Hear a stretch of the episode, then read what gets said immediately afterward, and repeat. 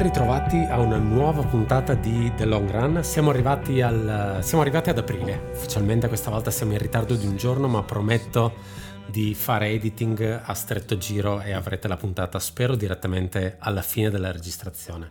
Eh, questa cosa è irrilevante per chi sta ascoltando in un giorno X del futuro, però giusto così per vantarmi di questa cosa che mi metterò a lavorare sabato sera, perché siamo arrivati a sabato 2 aprile. Con me, come al solito, eh, Marcello Marcadella, che mi farà compagnia in queste due ore, spero, o un'ora o mezz'ora, o quello che sarà, sarà la puntata. Abbiamo diversi argomenti che abbiamo recuperato in questo mese, è successo abbastanza di tutto a marzo e ormai tra l'altro cominciano anche a, a ripartire tutte le gare un pochettino più grosse, quindi vengono fuori cose sempre più interessanti, anche se in realtà eh, l'argomento principale di questo mese è legato non tanto a una gara, ma è legato a un brand, a un nuovo brand perché diciamo final... che dovremmo quasi pagare Killian per tutti i favori che ci sta facendo. Eh. Penso che gli manderò la registrazione giusto per avere almeno un, un compenso, una, un, un, rimborso spese, qualcosa Una maglietta. Sì, anche, anche piuttosto. Magari, vabbè, se, senza grafiche, però una maglietta va benissimo. E stiamo parlando di, eh, ovviamente, Killian Jornet che in marzo, eh, un paio di settimane fa, se non ricordo male, ha... 23 se non sbaglio, sì te lo sei segnato sull'agenda. Sì, diciamo che era quasi lo stesso hype che c'era quando mh, eh, LeBron James ha cambiato sponda ed è passato da Cleveland a Miami.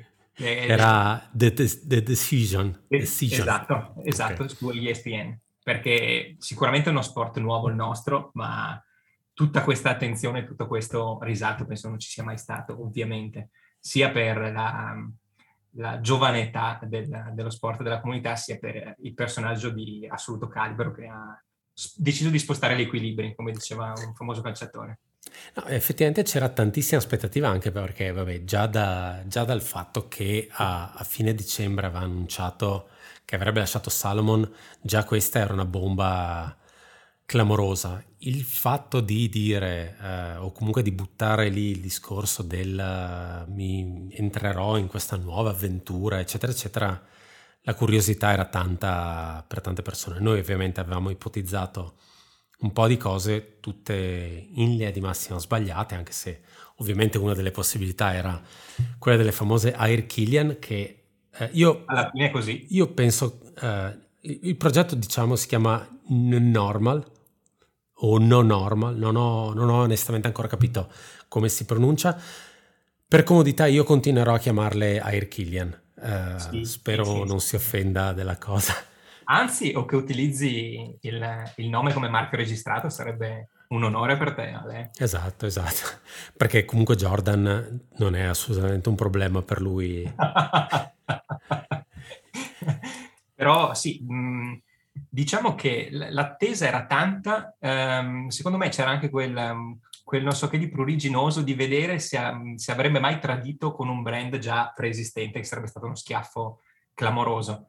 Uh, alla fine probabilmente è, andato dove tutti si aspettavano e dove noi avevamo già ipotizzato bene o male con questa collaborazione. E, curioso, diciamo che il progetto è sicuramente curioso, più che um, qualcosa di um, legato alla performance, direi che è qualcosa più legato a gente um, che necessita di abbigliamento tecnico, di sicuro, però anche la scelta della squadra, che poi andremo un attimo a definire, secondo me è più indirizzata a un discorso di etica e di messaggio che il brand vuole mandare, perché vogliamo svelare la squadra? Lui non l'ha ancora fatto. Lui non l'ha ancora fatto, lo facciamo noi per lui, così ci manda una bella letterina di denuncia. No, Beh, che poi alla diciamo fine noi, noi, abbiamo giocato a Indovina chi, cioè... Assolutamente. Ha messo, è stato bravo anche in questo, nel senso che mh, mm, è riuscito a costruire pian piano, attenzione, tutto, già partendo dai famosi video e foto che si trovavano in giro, così. E su questo diciamo che a livello comunicativo mh, mm, non gli si può dire nulla. Eh, quindi la non comunicazione è stata eccezionale, la comunicazione a volte non è proprio delle migliori. Mm-hmm. Quindi quando fa silenzio forse cattura più l'attenzione e anche l'aver mascherato bene o male i componenti del team eh, ha, ha, creato questo giochino che abbiamo fatto anche noi su, sì. su Facebook. Eh, team eh, costitu- costituito da, vado a memoria, tu ce l'hai sicuramente sotto mano, sì, sì, Bartolomeo, sì. Emily, Emily, Fosberg, per ovvie ragioni, Max Romey, ehm, Dakota Jones, Toffol Castagnier, manca qualcuno? No, sono tutti. Okay. Ci sono tutti. Sono ecco, cinque, cinque, personaggi misteriosi e uno conosciuto che è appunto Killian. Cinque personaggi misteriosi più uno Killian, tutti e sei del Team Salomon. Ex Team Salomon. Ex Team Salomon, sì. Ex chi da più, chi da meno. Esatto. Ehm, già questa scelta eh, porta dove dicevo prima, cioè l'attenzione più al messaggio che vuoi lanciare come, come brand, come attenzione appunto al rispetto dell'ambiente e tutto, piuttosto che a una scelta di atleti che possano essere performanti in gara, perché la Bartolomeo è da un pezzo ferma, eh, Toffol no, cioè continua a gareggiare anche se evidentemente sotto mentite spoglie perché non ricordo gare recenti. in realtà, in realtà eh, sono andato a vedere la sua pagina ITRA, lui per dire ha fatto LUT l'anno scorso ed è arrivato sì, sì, certo. nei primi, credo abbia, l'abbia chiusa in 12 ore che è un tempo incredibile, quindi... Però dice, ma probabilmente lui non ha mai catturato troppa l'attenzione, è sempre stato molto in sordina, ma si è sempre portato a casa il risultato. Sì, sì, sì. Max Romey beh, lo ricordo più forse come eh, disegnatore di acquerelli in giro per i monti più che come... Eh, cioè, non, non, so una gara che abbia fatto, ti dico la verità. Emily Fosberg sta ritornando, vediamo dove, dove andrà e dove arriverà. Dakota Jones doveva partire per eh, Gorge Waterfall oggi ma non è partito causa infortunio, per cui sì, non, non, ecco, quello che può puntare ai podi è di sicuro è il, il paron de casa, cioè Killian. Anche la Forsberg in realtà mi aspetto, mi aspetto tanto. Lei comunque ha detto che tornerà a, a, a riprendere con l'allenamento. Uh, adesso io non so se andranno in caccia del terzo figlio, penso che la, la coppia l'hanno fatta, quindi dovrebbero essere a posto. In realtà lei è sempre stata un carro armato da questo punto di vista, anche tra la prima e la seconda gravidanza era tornata a livelli di forma eccellenti, tenendo conto poi di quello che comporta avere effettivamente uh, un figlio, una carriera, una famiglia, eccetera, eccetera. Quindi uh, se veramente torna ad allenarsi seriamente, lei ha le capacità di fare tanto e bene, tanto più che comunque lei è, è classico atleta uh, rispetto agli altri del, del, team, rispetto a Castanier, uh, Dakota Jones, alla Bartolomeo, eccetera, e a Romei, che è forse um, la più trasversale assieme a Killian, cioè sì, sì, uh, esatto. la, più, la più multisport, la più... forse la più anche ambassador di un certo modo di vivere e fare sport. Anche sì, a vivere a 360 gradi. Sì, anche se da quel punto di vista, secondo me, la Bartolomeo è molto, molto seguita e molto, molto brava in quello che fa. E è anche molto forte come, come, atleta. Adesso è sparita da un paio di anni, però va anche detto che lei vive in Australia. L'Australia per due anni praticamente ha chiuso. Uh, ha chiuso le frontiere in ingresso e in uscita.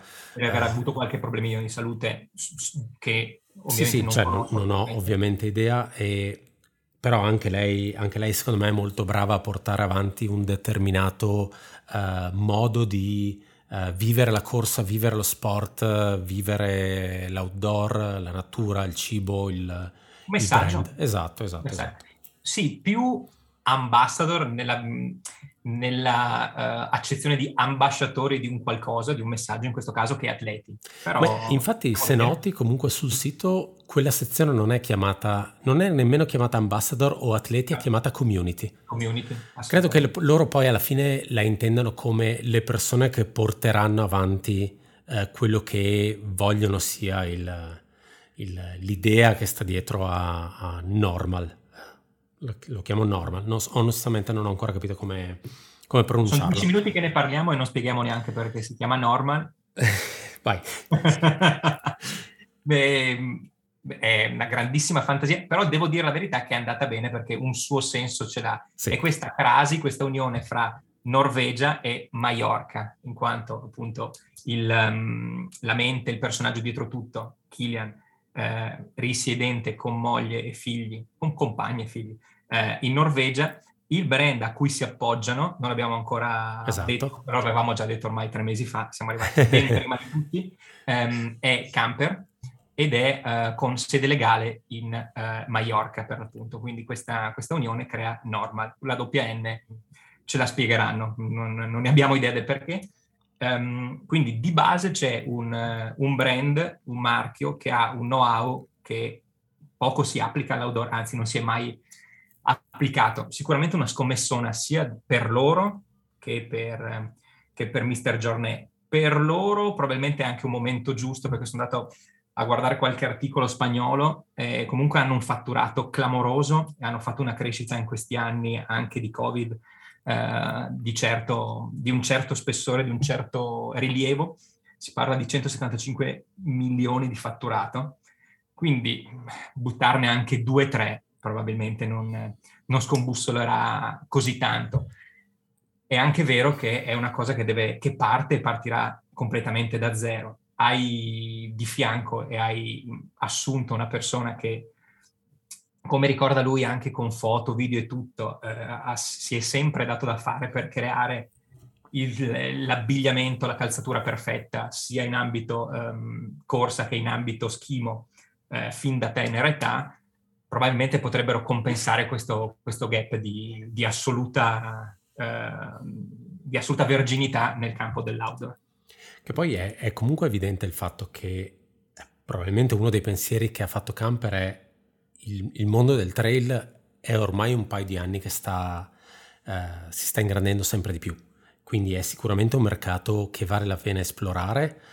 È un mercato dove probabilmente c'è ancora spazio eh, per muoversi perché per quanto Oka credo sia abbastanza leader eh, dal punto di vista delle vendite, ehm, ci sono fette di mercato che ancora sono largamente inesplorate e credo che avere uno, un personaggio così eh, enorme come Giornè in questo, in questo sport, ma anche al di fuori di questo sport, sia per loro un grande cuneo d'ingresso, una grande spinta d'ingresso all'interno di questo mondo e magari questo gli permetterà anche di sviluppare tecnologie che loro useranno anche per altri settori ah, di mercato, non so, dagli scarponcini di montagna, faccio, tiro fuori la prima cosa che mi viene in mente. E come Sono dicevi, anche arrivati probabilmente nel momento giusto, nel senso che ehm, rivelavano, rivelava eh, Giornet, chiamiamolo Mr. Giornet, di aver già avviato un po' di, non dico di trattative, ma di colloqui con Camper probabilmente arrivava a scadenza anche il contratto con Salomon, che io appunto, come ci siamo già detti, pensavo che non avesse scadenza, che fosse appunto alla Jordan, e per cui il momento era, era ideale. Eh, ci, ci, sta, ci sta. Eh, ci sta anche da parte sua evidentemente cercare una maggior, sia di voler lasciare qualcosa ehm, oltre ai risultati, perché comunque è da un po' di anni che c'è la Killian Journal Foundation, e quindi voler essere un atleta che va al di là dell'atleta, la persona oltre l'atleta, sia sicuramente e non, e non l'obiasimo, anzi trovo che sia assolutamente corretto voler un po' monetizzare da, da tutto questo e ci sta.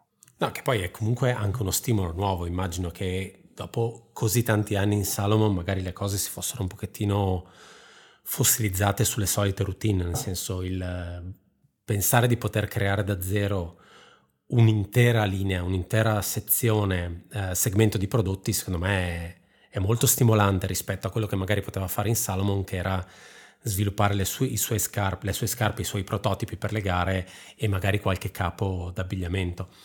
Poi ci qua parti da zero, cioè la, sì, la, sì, la sì. fortuna di partire da zero decidi tu tutto. La cosa, la cosa magari da vedere sarà sicuramente camperà know-how per quanto riguarda il, il discorso scarpe, e certo.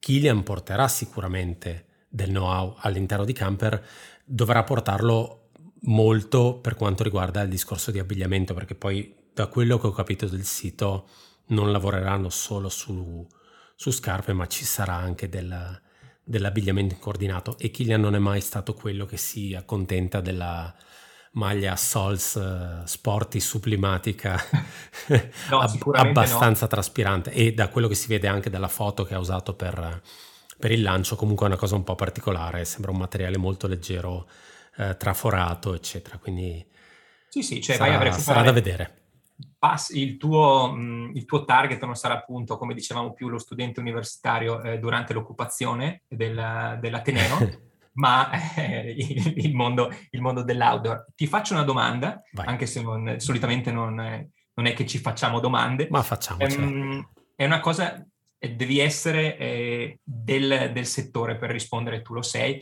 Dal punto di vista grafico, cosa ne pensi? Perché io ovviamente potrei dire la mia, ma non, non, non ho titolo per dire, quindi chiedo, chiedo, a te perché sicuramente è rivoluzionario anche quello dal punto di vista del font e tutto. Sì, eh, allora una cosa va detta, quando noi eh, ci prepariamo per The Long Run, in realtà tutta questa cosa non è che è scritta da qualche parte, no. però ci prendiamo degli appunti, eh, giusto per avere una scaletta di quello che dobbiamo dire. Uh, il, il, mio foglio degli appunti cominciava così, titolo normal, prima riga font imperdonabile. prima ancora di tutto, prima di Norvegia Mallorca, camper, la data d'uscita, font imperdonabile. Allora, Però non lo sapevo, eh. Questo no, è proprio no, il bello della diretta. È, è, è, il mio lavoro e questa cosa è altamente soggettiva e, e, e, e dirò questa cosa. Uh, di nuovo, è assolutamente soggettiva. Uh, se posso perdonare l'uso di quel font per il logo, eh, perché poi alla fine gli dà un aspetto un po' particolare, un po' futuristico, è molto, molto particolare come è stato disegnato, non è assolutamente perdonabile l'utilizzo di quel font per i testi sul sito. Mi spiace, quel font è stato realizzato per... Uh, showcase, poster e robe di quel tipo non è, non è da usare, sui, non è da usare sui, sui, siti. Quindi Kilian, so che stai ascoltando, so che capisci l'italiano, ti prego, parla col tuo web designer, togliete quel font dal sito perché non è utilizzabile, ha le S più brutte del mondo, le I sono inguardabili, no, non si può usare una roba del genere e soprattutto viene usato il, il, loro payoff che non mi sono segnato perché faccio veramente fatica. No, live to no trace, una roba del genere. No, no path, no trace. Sì, chi se ne frega. Sì. Uh, è prima in, in, bold, quindi in grassetto, poi è molto in light. Kilian, no, no. Il know-how no. lì non c'è. No, no. Però è, è, vero che lui veniva da un mondo, cioè Salomon comunque ha sempre avuto, cioè non sto criticando il font di Salomon, era molto minimale e tutto, lui ha voluto sì. ricreare, cioè a quello evidentemente abituato, però... Lo so, però Lo so. Ci, sono, so. ci, sono, cose che vanno usate in grafica e ci sono cose che vanno usate sui siti. Sui siti di solito si predilige la leggibilità e anche per i titoli n- non ci siamo. Un font normale va benissimo per il... Abbiamo capito eh, che la grafica è quella, però sembra uscito da un, un film di fantascienza di serie B, quella, quel eh, lettering, quindi no, non ci siamo. Non ci piace, non, non ci, piace. Non ci siamo. Eh, io mi sono segnato il loro, il loro manifesto. Questa cosa di fare manifesti è una cosa che piace tantissimo anche ai brand, non capisco perché, però vabbè, loro ci tengono. E il loro manifesto è creiamo il nostro sentiero, ok, eh, la nostra casa è la natura, comunque loro parlavano di outdoor, quindi è lo, lo spazio aperto. Ricerchiamo la semplicità. Vogliamo cambiare il modo in cui ci si approccia alla corsa. Prendiamo responsabilità, anche questa cosa va sempre alla grandissima, e le nostre azioni parlano più forte delle nostre parole. Ora. Manca viva la pace, c'è tutto. Sì, tra l'altro io ne ho detti sei. Uno di questi l'ho inventato. andate a cercare quale. Però in linea di massima, adesso eh, senza, senza, fare facile ironia, forse il discorso del manifesto è la cosa che ho trovato un po' più, eh, un po più banalotta. Eh, lo, lo, capisco, cioè capisco quello che vogliono fare e sicuramente avranno un approccio magari come quello di Speedland, cioè cercare dei materiali eh, che siano eh, riciclabili in futuro, riutilizzabili, che non abbiano impatto uh, sull'ambiente, evitare la produzione magari uh, in Asia o cose di questo tipo.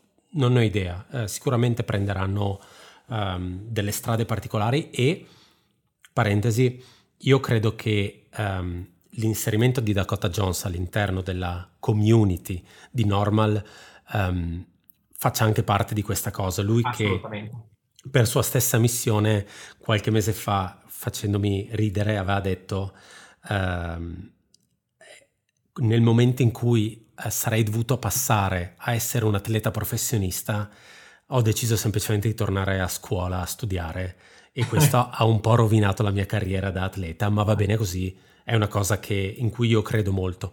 Per questo quando avevamo letto che eh, Dakota Jones sarebbe, se ne sarebbe andato da, uh, da, Salomon, io avevo ipotizzato un Patagonia proprio perché è, lui è molto virato verso, verso, l'ambiente. Tra l'altro quello che studia lui proprio è, è, è dedicato all'ambiente. Quindi credo Oltre che... Oltre al suo progetto Footprint. Eh, sì, sì, Protect Our Winters, eccetera, eccetera. Sì. Quindi io credo che eh, se Killian gli avesse proposto un progetto che comunque va contro le sue, um, il suo credo, comunque suoi, le, le, cose che, che, pensa del mondo della corsa, credo che avrebbe rifiutato. Quindi penso che comunque lavoreranno in quella direzione, che bene o male è la stessa direzione che ha preso Speedland. Eh, probabilmente questo mi fa anche pensare, anche se dicono uh, range di prezzo tra 130 e 180 euro, parlano di prodotti generici, non ho capito cosa, non dicevano... Sì, esatto.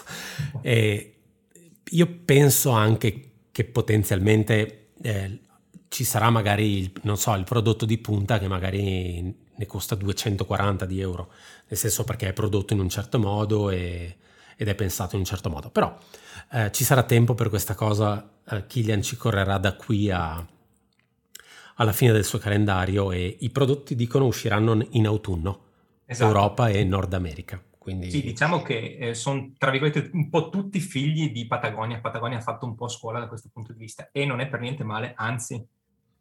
Poi bisogna vedere come riescono a conciliare il tutto. Sì, anche se ti dico Patagonia, la cosa, la cosa che però a me piace di Patagonia è che Patagonia non mette mai il prodotto, mai.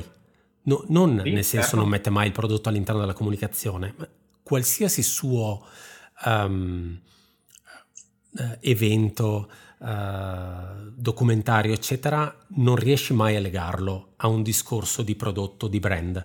Quello viene, viene in, uh, viene in secondo piano non c'è quella spinta commerciale. Sì, sì, sì, esatto. Cioè, la spinta esatto, commerciale esatto. viene dopo. Sì, ma, ma magari è secondaria. Viene, è, magari sì, viene, è, una conseguenza e non, non, è una cosa che va in parallelo.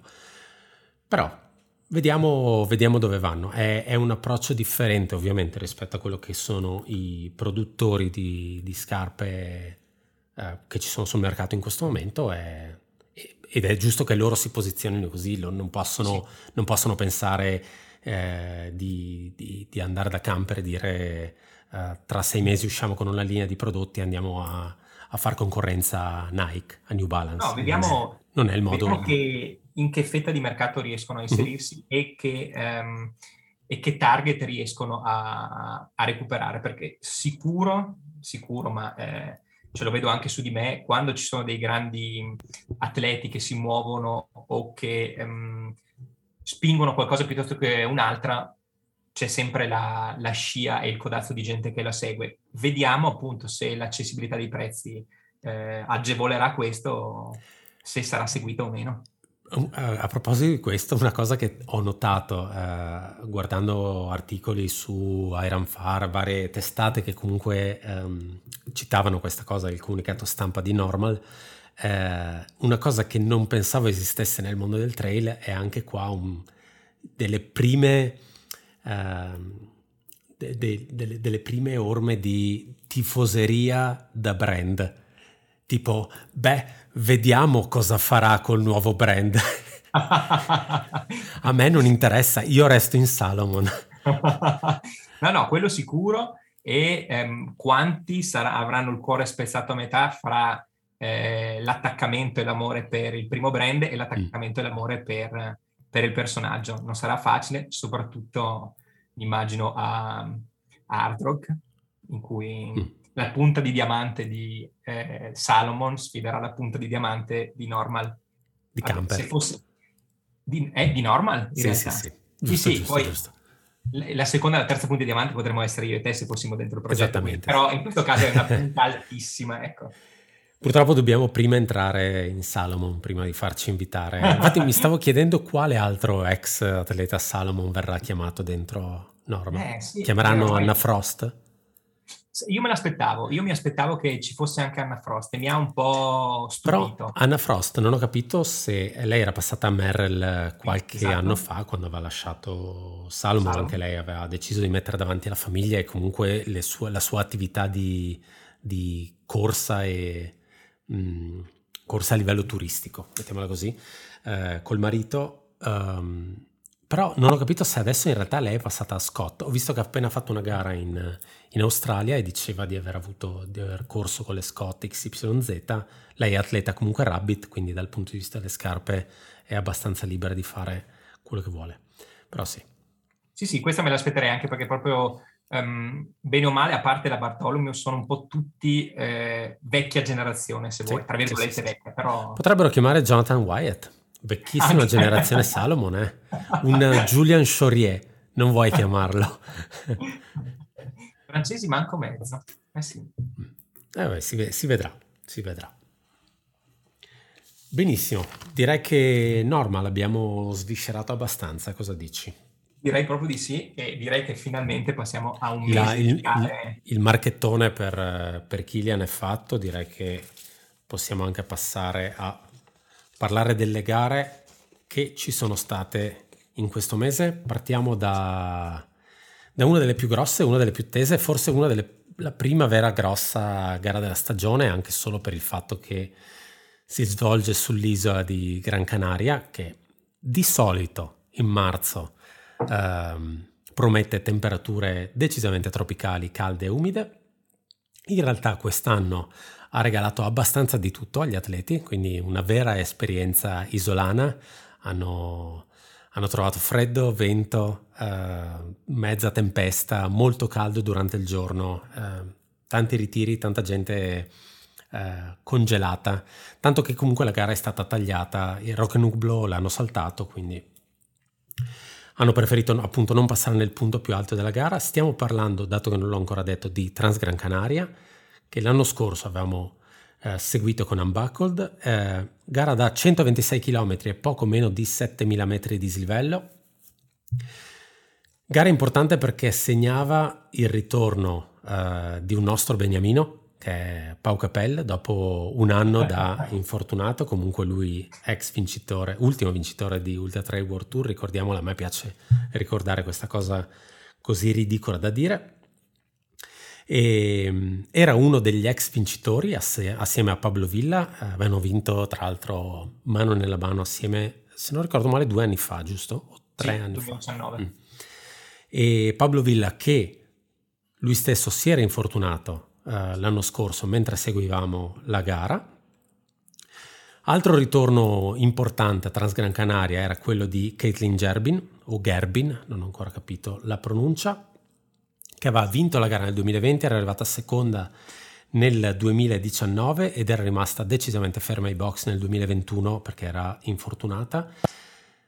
Il 2020 della Gerbin era stato secondo me clamoroso e eh, faccio una piccola digressione solo per ricordare, perché forse no, in realtà non abbiamo mai parlato in, in registrazione del, del, suo fine eh, 2020 dove era andata a prendersi l'FKT di, del Wonderland Trail, eh, di cui c'è anche un video che vi consiglio di andare a vedere, magari poi lo metto nelle note dell'episodio. La cosa bella del Wonderland Trail, a parte il fatto che è uno dei, degli FKT molto contesi e anche molto belli, gira attorno a un monte che si chiama Mount Rainier eh, in, nello stato di Washington, giusto tra, tra, Seattle e Portland, giusto per capirci. Uh, la distanza uh, del giro è più o meno di 100 miglia, poco meno, una 90, 93 miglia, una cosa di questo tipo, con 7000 metri di dislivello la cosa bella di quel fine 2020, dico fine 2020 ma in realtà si parla di agosto 2020, è che nel giro di sette giorni l'FKT è cambiato proprietario tre volte. perché Bowman se l'è preso, cinque giorni dopo se l'è preso Tyler Green e due giorni dopo, o il giorno dopo addirittura, ehm, eh, la Nolin, eh, scusami, la Gerbin è andata a prendersi il record femminile eh, eh, sempre supported. E tanto che lei nel, diceva nella preparazione, avevo letto l'intervista, nella preparazione dell'FKT lei puntava addirittura a battere il record maschile supported che era di Gelfi di due anni prima, cosa che ha mancato solo di dieci minuti, però ormai era irrilevante perché l'avevano battuto di un'ora giusto tre giorni prima, però secondo me è stata una settimana spettacolare attorno al Mount Rainier. Cosa figa di quell'FKT che, uh, che, onestamente non sapevo e, o comunque no, se l'avevo letta non me la ricordavo, puoi partire in ogni punto, dal punto che vuoi, perché essendo un percorso circolare conta semplicemente il tempo finale sul giro. Quindi posto anche lì... Eh. Sì, sì, sì, sì, posto veramente bello e vi consiglio di andare a vedere le foto perché è posto spettacolare. C'è anche il, il video di Gary Robbins che aveva preso, sì. che aveva preso l'FKT. Prima di Gelfi. Quindi sì, si, sì, si parla ancora forse addirittura 2017-2016. Quando era in forma. Però sì, sono passate abbastanza, è passato abbastanza chiunque da, dal Wonderland, però è un posto veramente incredibile e è anche possibile che la gente l'abbia visto in foto perché è un mondo un po' particolare, a occhio direi vulcanico per, per eh. la forma che ha e che di solito di, ehm, si riempie di fiori nella parte bassa di mille colori differenti, veramente posto fantastico. Purtroppo non sempre è fattibile il, il, giro completo dell'FKT, quindi di solito infatti si vede il standard route o modifiche a seconda del, dell'altezza del, del, fiume che passano. Ricorda un po' il Monte Summano, è un po' il Summano Bravi, dello stato di Bravissimo, lo chiamano, lo chiamano così, lo chiamano così, lo chiamano il piccolo Summano eh, della, della West Coast. No, deve essere un posto veramente spettacolare e pensare che comunque un FKT della lunghezza di 100 miglia venga, but- eh, venga battuto tre volte nel giro di sette giorni fa, fa ridere. Forse nemmeno a Rinturin Turin hanno mai fatto una roba del genere. comunque, torniamo a Transgran Canaria. Um, ultima cosa, prima di passare alla, alla, classifica, ricordo che è una delle ultime gare che ancora non ha ceduto al canto della sirena di UTMB fa ancora parte del circuito di Spartan Trail. Capel penso sia ancora ambassador perché l'ho visto proprio oggi prendere un volo per eh, andare a correre Patagonia Run, altro circuito Spartan Trail e giusto come informazione altre gare del circuito che mi ero segnato, Ultra Pirineo, la Fial Marathon in Finlandia, Skyline Scotland che non ho idea di cosa sia, onestamente è la prima volta che la vedo eh, la, la, prima volta che la vedo letta l'ho scoperta sul sito della, dello Spartan Trail, la famosa Golden Gate Trail Classic, dico famosa perché ancora non abbiamo capito se è la gara che è andata a sostituire TNF 50, uh-huh.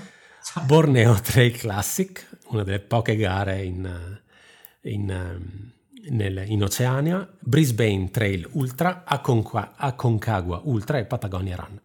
Esatto. Posso passare alle classifiche e poi direi che di... In Patagonia è arrivato anche eh, Green News, dopo che l'anno scorso l'avevano rimbalzato, quest'anno e anche, Loano, Patagonia. E anche i, mm, i Mitiev, eh, sia Caterina che visto che è il circuito Dimitri. Spartan. Esatto, esatto, esatto. E classifica di Transgran Canaria, eh, prima classificata tra le donne Ragnar de Baz, olandese che vive in Spagna, lei si era ritirata nel 2021 e ancora la cosa brucia perché l'avevo messa nelle previsioni di podio l'anno scorso. Uh, secondo posto, un po' a sorpresa per quanto mi riguarda, per Abby Hall, che secondo me comincia molto bene l'anno, con una gara che non avrei detto era tanto nelle sue corde, anche visto il, il meteo molto, chiamiamolo particolare, di quest'anno. Terzo posto Claudia Tramps, che l'anno scorso era arrivata seconda. Uh, altre posizioni, uh, mi sono segnato quarto posto per la Goz, che è sempre lì, qualsiasi sia la gara, qualsiasi sia piatta, dislivello, poco dislivello, corribile, lei c'è. E ottavo posto per la Gerbin, appunto, che torna in gara. Per quanto riguarda gli uomini, il nostro Beniamino uh, Capel purtroppo non riesce a prendersi la vittoria, la vittoria va a Pablo Villa.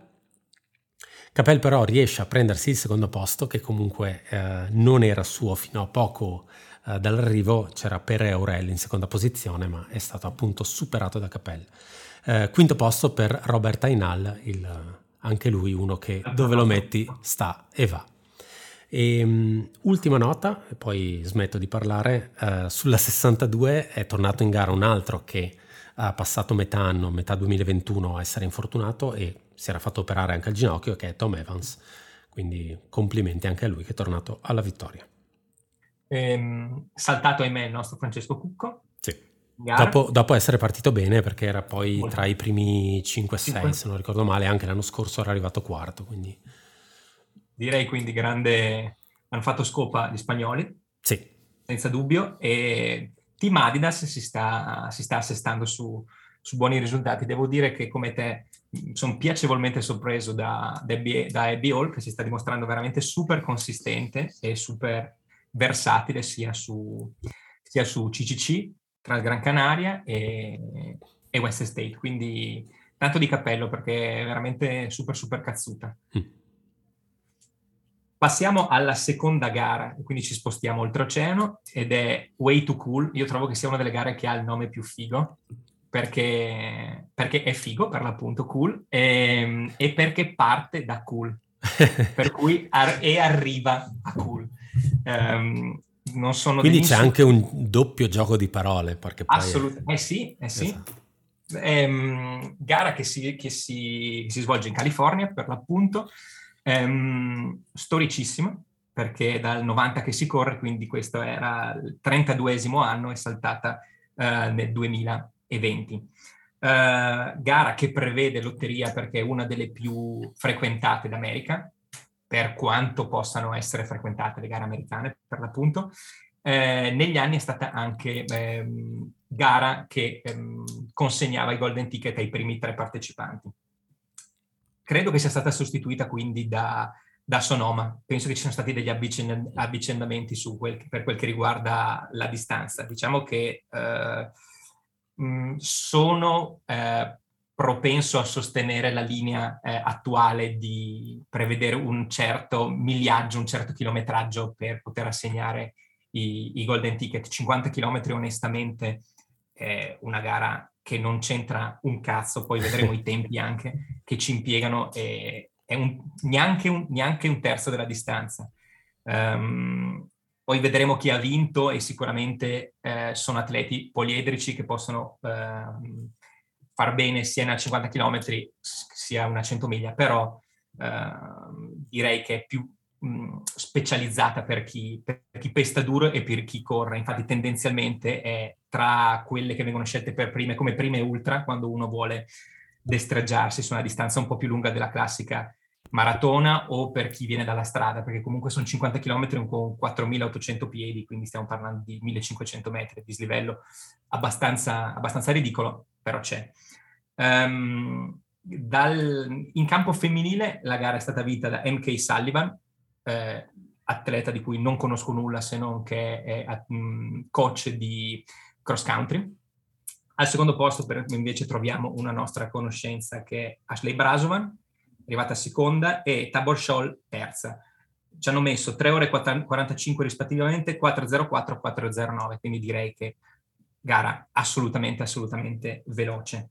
In campo maschile ehm, si va a prendere il primo posto Tim Tollefson, il nostro eroe, l'eroe del podcast possiamo definirlo, con un 3.13, quarto, eh, quarto tempo di sempre.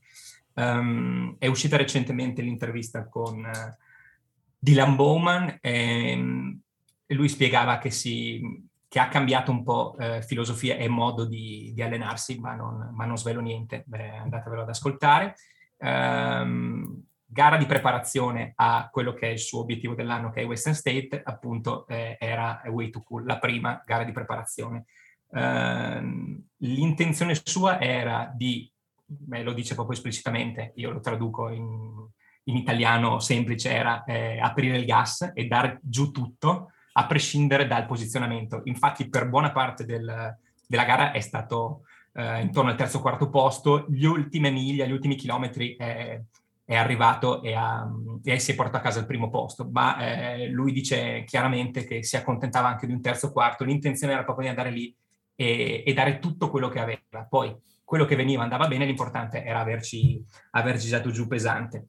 Secondo posto eh, Eli Hemming, che è un triatleta che si sta votando e vocando al trail running, quindi per ora è un assoluto sconosciuto, come assoluto sconosciuto è Ryan Baker, arrivato al terzo posto. Ecco, i primi tre sono nel giro di cinque minuti, quindi è stata battagliata e combattuta fino in fondo. Quarto posto per Darren Thomas, atleta abbastanza giovane e che si sta, si sta facendo largo eh, nel mondo del, dell'ultrarunning, infatti Tollefson diceva che era l'avversario che temeva di più eh, in gara, che arriva a, con 3,19. Pensare di metterci 3 ore e 19 per fare 50 km con poco dislivello per carità, ma vuol dire veramente pestarci giù duro. Mi ero segnato appunto eh, il quarto tempo di sempre di Tollefson, mentre il record del percorso sia maschile che femminile è del 2015, con Megan Roche per le donne, 3 ore e 41, e Patrick Smith con 3 ore e 04. Siamo un po' distantini quindi dal tempo, però, però ci sta.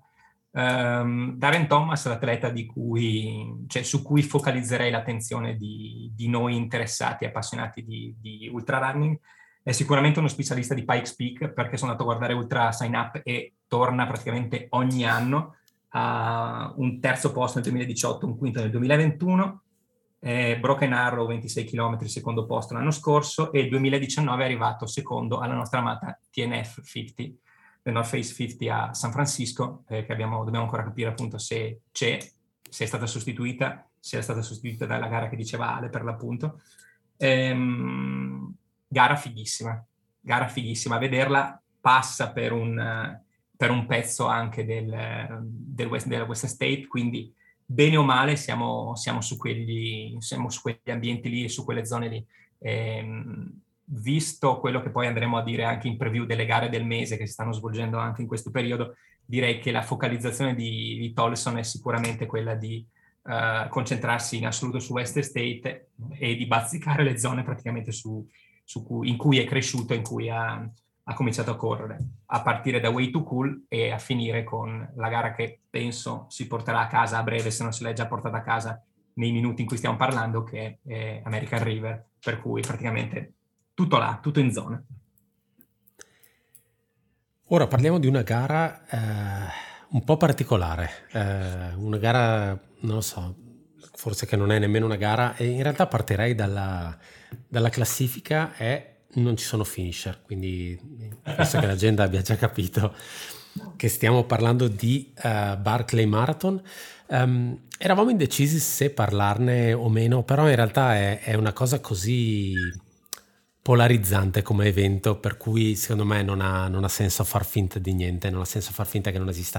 Tra l'altro è la classica cosa che um, affascina tantissime persone ma devo essere sincero, non ho mai sentito nessuno che mi ha detto mi piacerebbe correrla. Ah, no. è, è, una cosa talmente particolare che secondo me devi venire da un ambiente un po' specifico per, uh, per fartela seriamente piacere.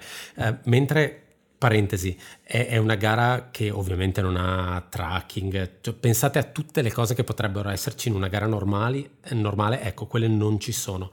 Quindi in realtà ogni aggiornamento di ogni anno eh, arriva su Twitter tramite Keith Dunn, che è una delle persone che gravitano attorno a, a Cantrell, a Lazarus Lake, l'ideatore della gara, che aggiorna eh, manualmente Twitter semplicemente con i passaggi degli atleti, con chi fa i giri, eccetera. Ok, quindi tutto passa tramite Twitter. Ecco, su Twitter avevo letto la teoria per cui non ricordo chi aveva scritto queste cose, non ricordo se era Amelia Boone, insomma qualcuno che aveva già fatto più volte, eh, qualche americano che aveva già fatto più volte e fallito più volte eh, Barclay, che diceva ho come l'impressione che eh, a chi, la gente a cui riesca bene Barclay è tutta gente tipo eh, inglesi che arrivano dal mondo delle fell race, orienteering, eccetera, eccetera, che sono abituati a questo tipo di cose, cioè che sono abituati a cose dove non c'è un percorso, si devono orientare. Uh, il, il, magari il sentiero non è battuto decentemente e le condizioni continuano a cambiare. Quindi, insomma, anche per questo è, è molto, molto, molto particolare come gara. Io non penso che tra le persone che ascoltano uh, ci sia gente che non sa cos'è la Barclay Marathon, però facciamo finta che ci siano dei, uh, de- delle persone che hanno tenuto la testa sotto la sabbia, no, a parte gli scherzi, è una cosa veramente particolare, quindi non è detto che la gente sappia cos'è. È una gara che si tiene nel Frozen, uh, Frozen Head State Park, che è nata nel 1986 dopo che Gary Cantrell e chiamato Lazarus Lake, quello insomma sui social o su internet lo trovate così, e Carl N. avevano ripensato alla fuga che aveva fatto l'assassino di um, Martin Luther King dal, dal penitenziario di, di, Brushing Mountain. E aveva fatto questa fuga di uh, più o meno 20 km durata 54 ore in mezzo appunto a questo Frozen Head State Park. E leggendo la notizia loro semplicemente avevano commentato eh, secondo me riuscirei a fare, a fare, una 100 miglia in quel tempo. No, scusa, a fare una 50 miglia in quelle, in quelle ore. E quindi semplicemente avevano deciso nel 1986 di provare a organizzare una gara a giri all'interno del parco. E mm, nel, ovviamente per due anni nessuno è riuscito a finirla. Nel 1988 c'è il primo, il primo finisher che è eh, Frozen Head, quello che è chiamato, ovviamente tutte le persone hanno un nickname lì, riesce a completare quella che era la distanza una volta della gara, che erano 55 miglia, che è la che adesso è chiamata come Fun Run. Nel 1989 viene allungata definitivamente a 100 miglia, la Fun Run resta una gara da tre giri. C'è il primo finisher che è di nuovo, come dicevo, un inglese, quindi non può essere un caso, e da allora eh, solo 15 persone hanno, sono riusciti a finire la gara. La gara è stata finita comunque 18 volte, perché ci sono delle persone che l'hanno finita tre volte, per dire Jared Campbell, che in realtà è americano, eh, l'ha finita tre volte, lui è atleta Ultimate Direction, però è, è molto più famoso per cose tipo Nolan's 14, quindi cose un po' più eh, lunghe, estreme, eh, adventure racing, cose di questo tipo. Ora, qualche mese fa abbiamo parlato della complessità del regolamento di Hard Rock però in confronto, il, oddio, non so nemmeno se chiamarlo regolamento, però il come si viene ammessi e come funziona eh, Barclay è, è, molto particolare. Intanto ci sono 40 corridori massimo ogni anno, ogni corridore per poter partecipare deve mandare un essay, una, una sorta di temino, al, al direttore gara. Eh, il titolo del, dell'essay, del, del tema è perché mi dovrebbe essere consentito di correre la Barclay? eh, deve pagare un fee di 1,60 dollaro, quindi questo è il, il, prezzo di registrazione. Se si viene accettati, si riceve dal, dal direttore gara, da, da, da Lazarus Lake, una lettera di condoglianze, perché comunque il tema è abbastanza leggero, mettiamola così. Uh, I first timers ovviamente sono chiamati vergine e non, non, poteva essere altrimenti e sono tutti obbligati a portare una targa del loro stato o della loro nazione. Mi chiedo, non credo un italiano abbia mai partecipato alla, alla gara e mi chiedo se come è possibile, possibile portare una gara, una targa della propria della, dell'auto? Non lo so. Eh, perché in America è possibile comprarla, ma non so se è possibile farlo in Italia. Non lo so, domande. Magari in autogrill si trovano le targhe, non ho idea. eh, chi ha già finito, scusa, chi ha già partecipato alla gara ma non l'ha finita, è costretto a partecipare oltre, o è costretto a portare, oltre a dare il fee di partecipazione del, di 1,60 dollaro, un, un oggetto deciso ogni anno. Eh, può essere una t-shirt, una camicia, un pantaloncino, a seconda di quello di cui ha bisogno l'AS quell'anno. Chi invece, quei 15, quelle 15 persone che hanno già finito la gara, eh, per loro il fee di partecipazione è un pacchetto di Camel. Quindi infatti ricordo nel documentario, mi pare fosse Campbell che diceva che si era fermato in, um, alla, alla, pompa di benzina per andare a prendere il pacchetto di sigarette da dare a, a, a Lake. Ok, eh, la gara si compone di 5 giri che più o meno fanno una distanza di 100 miglia. Dico più o meno perché ogni anno ovviamente il percorso cambia leggermente. Eh, sono 5 giri da 32 km non balisati, senza aid station, ci sono solo due punti acqua, c'è anche un passaggio vicino al penitenziario dove nel documentario si vede che passano all'interno di un, di un tunnel eh, con discarico, discarico, dell'acqua, esatto. Si fa il primo giro in, in senso orario, secondo antiorario, orario, antiorario e poi a seconda di quante persone ci sono nel quinto giro um, uno va in orario e l'altro va in antiorario. Anzi, specifico, il primo che arriva, giusto per renderla ancora più difficile, può decidere se vuole fare il giro in senso orario o antiorario. E gli altri vanno uh, di conseguenza, quindi uh, in realtà credo che al massimo forse siano arrivate tre persone contemporaneamente, cioè tre persone a fare l'ultimo giro, quindi non è che si tratta veramente di 20 persone che poi devono decidere chi fa il giro in un senso e chi fa il giro in un altro. Um, altra cosa strana, ovviamente, perché non bastava correre in un posto non balisato, non segnato, salendo per uh, pendii scoscesi pieni di rovi. Uh, uno dei posti più famosi si chiama Rat, Rat Joe, una roba del genere, che è pieno di rovi e semplicemente classica, classica power line che si potrebbe trovare qua, quindi i posti dove scorrono le linee della corrente. E um, ovviamente il, il, sentiero non viene assegnato, quindi, cioè non viene, non viene sistemato, quindi vedi, vedi, si vede la gente con le gambe completamente devastate. E um, come se non bastasse gli atleti devono recuperare una serie di pagine da dei libri che sono lasciati lungo il percorso. Quindi a ogni giro ti viene assegnato un numero di pettorale, quel numero è il numero di pagina che tu devi recuperare. Un caso semplice, hai il pettorale numero 9, da ogni libro che trovi devi recuperare la nona pagina e portarla alla fine del giro come prova del fatto che sei passato in tutti i punti, come se fosse un check. E mm, una delle cose più tristi viste, uh, secondo me, a, a Barclay è stato il finale di Robbins, di Gary Robbins, che da anni provava a finirla e sono un paio di anni, me, se non ricordo male, che ha abbandonato l'idea o comunque è infortunato e insomma ha deciso di metterla nel cassetto per un, per un po', che finisce il, il, il quinto giro, lo finisce sei secondi in ritardo, ma comunque non gli sarebbe valso un un, un finisher perché aveva sbagliato ed è arrivato dalla direzione sbagliata eh, di dove doveva arrivare. Praticamente ha fatto un taglio errato a due miglia dall'arrivo ed è arrivato dalla direzione sbagliata. Dopo essere stato fuori 60 ore, perché 60 ore è il cut-off massimo, deve essere stato devastante.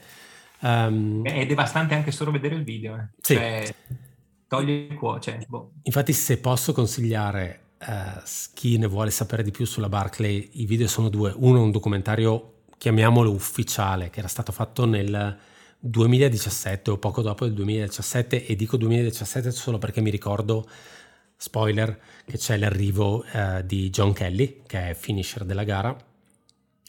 E ricordo lui nel documentario appunto, purtroppo una volta era su uh, Netflix, adesso si trova solo a pagamento sul sito, si vede che anche Barclay è diventata un po' più ad ampio, ad, ampio, raggio e l'altro è il documentario di Gary Robbins che invece si, mi pare si possa vedere su YouTube eh, esatto. completamente free, anche quello dura un'ora, un'ora e venti, una cosa tipo dove i sogni vanno a morire, non ricordo il titolo ma è una cosa, una cosa di questo tipo, straziante, eh, ma molto bello, quindi andatevelo a vedere. Uh, ultime, ultime, due cose, giusto per renderla ancora più strana. La gara non ha un vero orario di partenza, Lazarus Lake è uno spostato mentale, quindi lui decide di far partire la gara quando suona la sua conchiglia, la conch, e quando lui suona la conchiglia, voi immaginate tutta la gente in questo che sta facendo campeggio nella camper, in tenda, eccetera, sente la conchiglia che viene suonata, un'ora dopo si parte, si parte quando lui accende la sigaretta. E ehm, cos'altro? Il giro inizia e finisce da questa famosa sbarra gialla che avrete sicuramente visto in 60.000 foto differenti. Purtroppo nessuna donna ha mai finito. Il massimo che hanno fatto è stato um, 60 miglia. Guardatevi il documentario, altamente consigliato, molto particolare. Giusto per eh, così eh, un confronto. Eh, atleti veri, cioè atleti veri è brutto forse a dire, ma um, a parte da, da Walter, direi che proprio più, come dicevi tu, da gente da FKT eh, o da, da, lunghi percorsi o di orienteering che da ultra runner o trail sì. runner veri. Sì, sì, Io ricordo lei, beh, Robbins, Robbins. Esatto, Robbins. Però Curry eh, non, non, è mai riuscito a fare più di due giri. Esatto. Eh, la da Walter non è mai riuscita a fare più di due giri. Gutterl, forse anche lei uno o due giri al massimo. Gente che, gente che, si è vista in gara sono John Kelly, però anche John Kelly è uno che, appunto, l'abbiamo già detto nel podcast, eh, lo metti a fare la loot e va un po' in crisi, in crisi perché non è il suo e lui lo mette a fare il Pennin Way è, o Spine Race, quindi cose un po' più estreme. Infatti quest'anno c'era Jasmine Paris che è andata molto bene, una che eh, la Spine Race l'ha addirittura vinta come prima overall quando stava allattando, tra l'altro. C'è Karel Sabbe, che è sì. proprio anche lui sta andando molto bene, si è perso e quest'anno si è ritrovato nel, tra l'altro il, un trivia, Questa è cosa divertente. Esatto, eh, l'hanno ritrovato, lui stava facendo il quarto giro, ha sbagliato la strada, ovviamente in linea di massima per come funzionano i giri eh, se ne fa uno con la luce, uno con, col buio e si è ritrovato nel, in un paese di fianco e credo abbia chiesto informazioni a un, un bidone dell'immondizia esatto. e una, un abitante di questo paese ha chiamato la polizia perché pensava ci fosse un indiano sì, esatto. nelle, nelle, nelle, che vagava una cosa completamente razzista tra l'altro però va bene esatto. secondo me forse vedeva i bacchetti non lo so non ho idea È stata chiamata la polizia, la polizia ha capito cosa stava facendo Sabbe e l'ha riportato indietro e c'è anche la foto del poliziotto di Sabbe e di Lazarus Lake. Sabbe non è uno sprovveduto, è uno che ha fatto l'alta via, cioè l'FKT, cioè è una roba... È una cosa che secondo me non ha alcun paragone all'interno del mondo dell'ultra trail. È, non, non, non la definirei gara, però è comunque una, un'ultramaratona, perché comunque è, una, è, un effort di lunghissima distanza, però deve essere una cosa che è devastante dal punto di vista fisico e mentale. Mia idea, è, mm, però è assolutamente appunto personale e ti chiedo cosa ne pensi. Mi sembra che sia più um, mitizzata o comunque eh, raccolga più gli interessi del neofita, cioè della si avvicina a questo mondo che poco conosce, quello dell'ultrarunning e del trail running, più che da persone che lo bazzicano o lo, o lo frequentano da un po'. Perché è una cosa completamente... Cioè, eh, il correre in montagna può sembrare una cosa completamente altra completamente diversa da quello a cui sei abituato.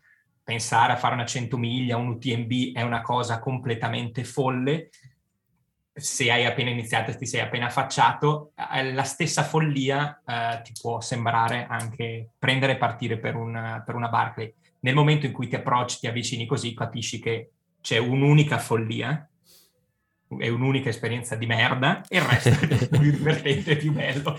No, sono, sono, assolutamente d'accordo con te, anche se comunque poi vedo gente veramente come uh, Kauri, uh, la, da Walter, Emilia Boone, tutta gente, Gary Robbins, tutta gente che continua a tornarci perché ci trova qualcosa e, e probabilmente ci trova quello che non riesce a trovare in nessun'altra gara al mondo.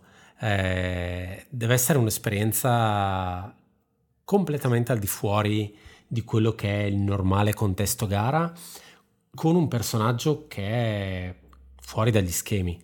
Eh, Visto cosa prepone, oltre a questo direi di sì. Sì, sì, sì, anche perché lui è l'ideatore appunto di Big Backyard e ne avevamo parlato qualche puntata fa. Però è, deve essere veramente una cosa molto molto particolare. Ha una cosa che non ho detto, perché un'altra cosa strana che fa è quando um, Lake praticamente assegna i pettorali a tutti praticamente si studia tutte le persone che arrivano e assegna il pettorale numero uno a quello che lui pensa sarà l'atleta che si ritirerà per primo. proprio il, quello che salterà per aria per primo. E se non ricordo male nel documentario era questo ex militare o una roba del genere che pensava di essere, no, io in quanto marine non ho problemi a fare queste cose, in realtà salta per aria immediatamente.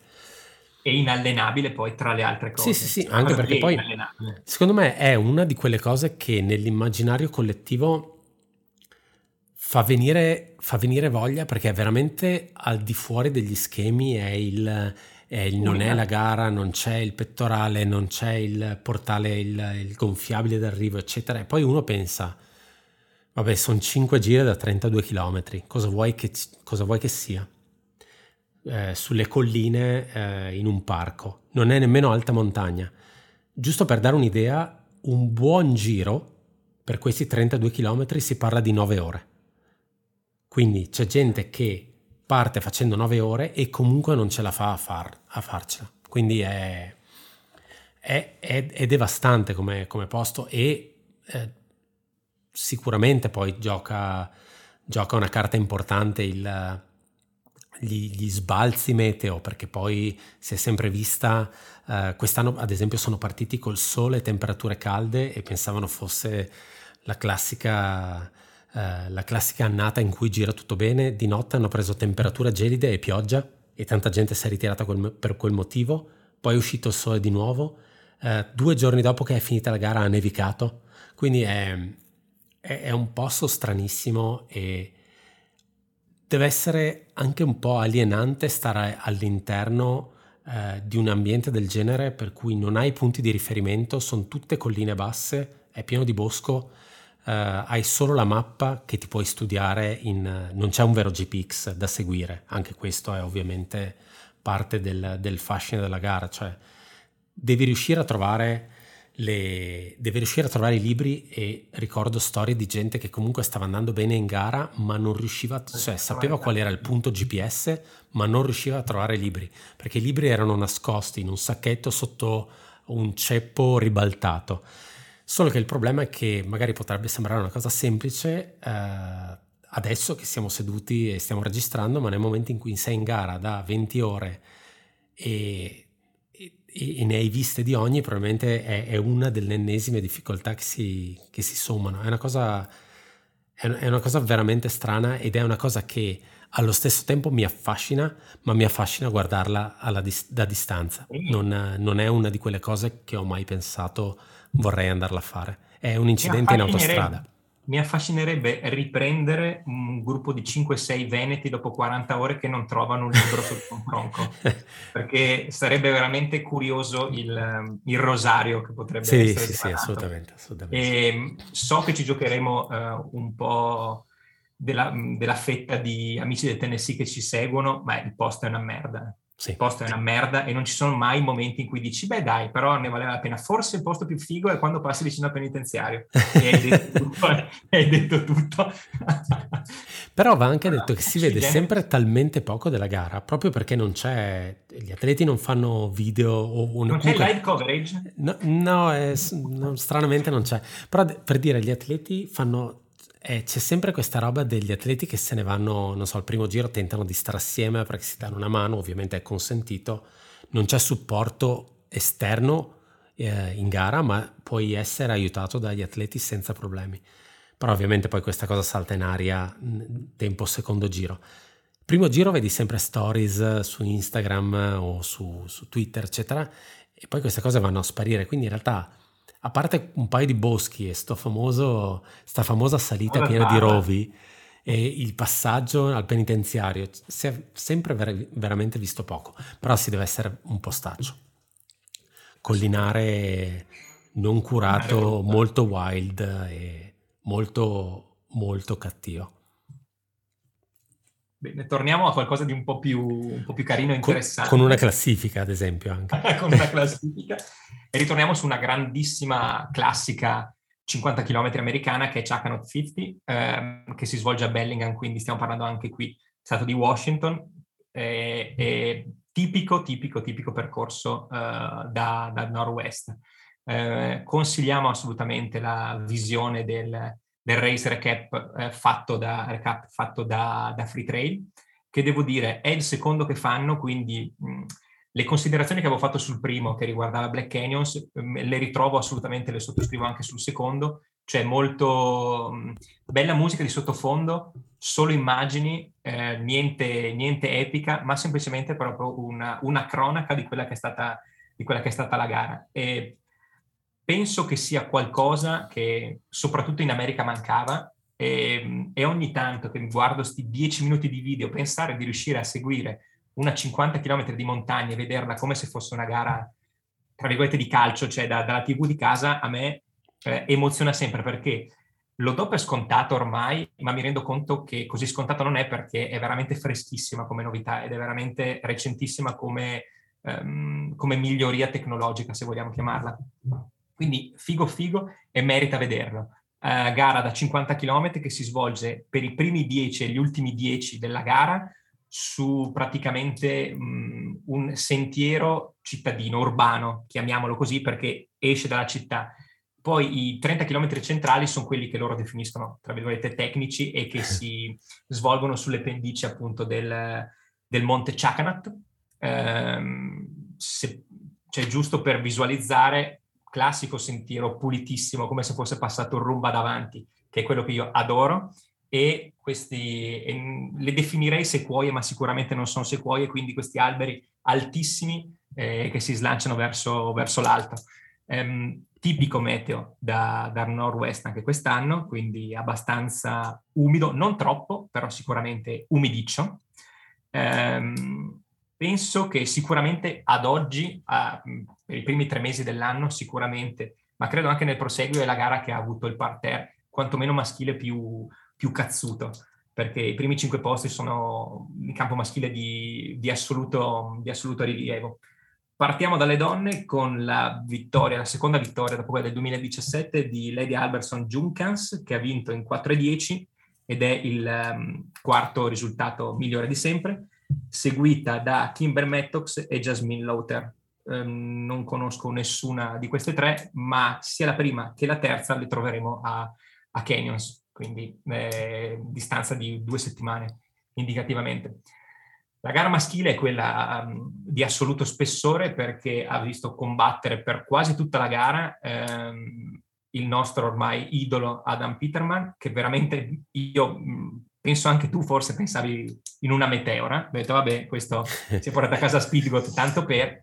E in realtà tutte le gare che ha fatte le ha vinte, eh, con record del percorso a Speedgot, non a, a JFK. Ma di niente. Ma qui, di niente, penso secondo miglior tempo di sempre. E qui va a portarsi a casa il record eh, tirandolo giù di 9 minuti, anche se bisogna dire la verità che il percorso rispetto al, um, al record di Max King del 2017 è leggermente più corto. Però eh, lo dice per, per, loro, cioè loro lo considerano un record e noi lo consideriamo altrettanto record. Eh, Peterman che vince in 3 ore e 24, anche qui una 50 km. Ehm, Mm, decisamente più, più, verticale di, di Way to Cool.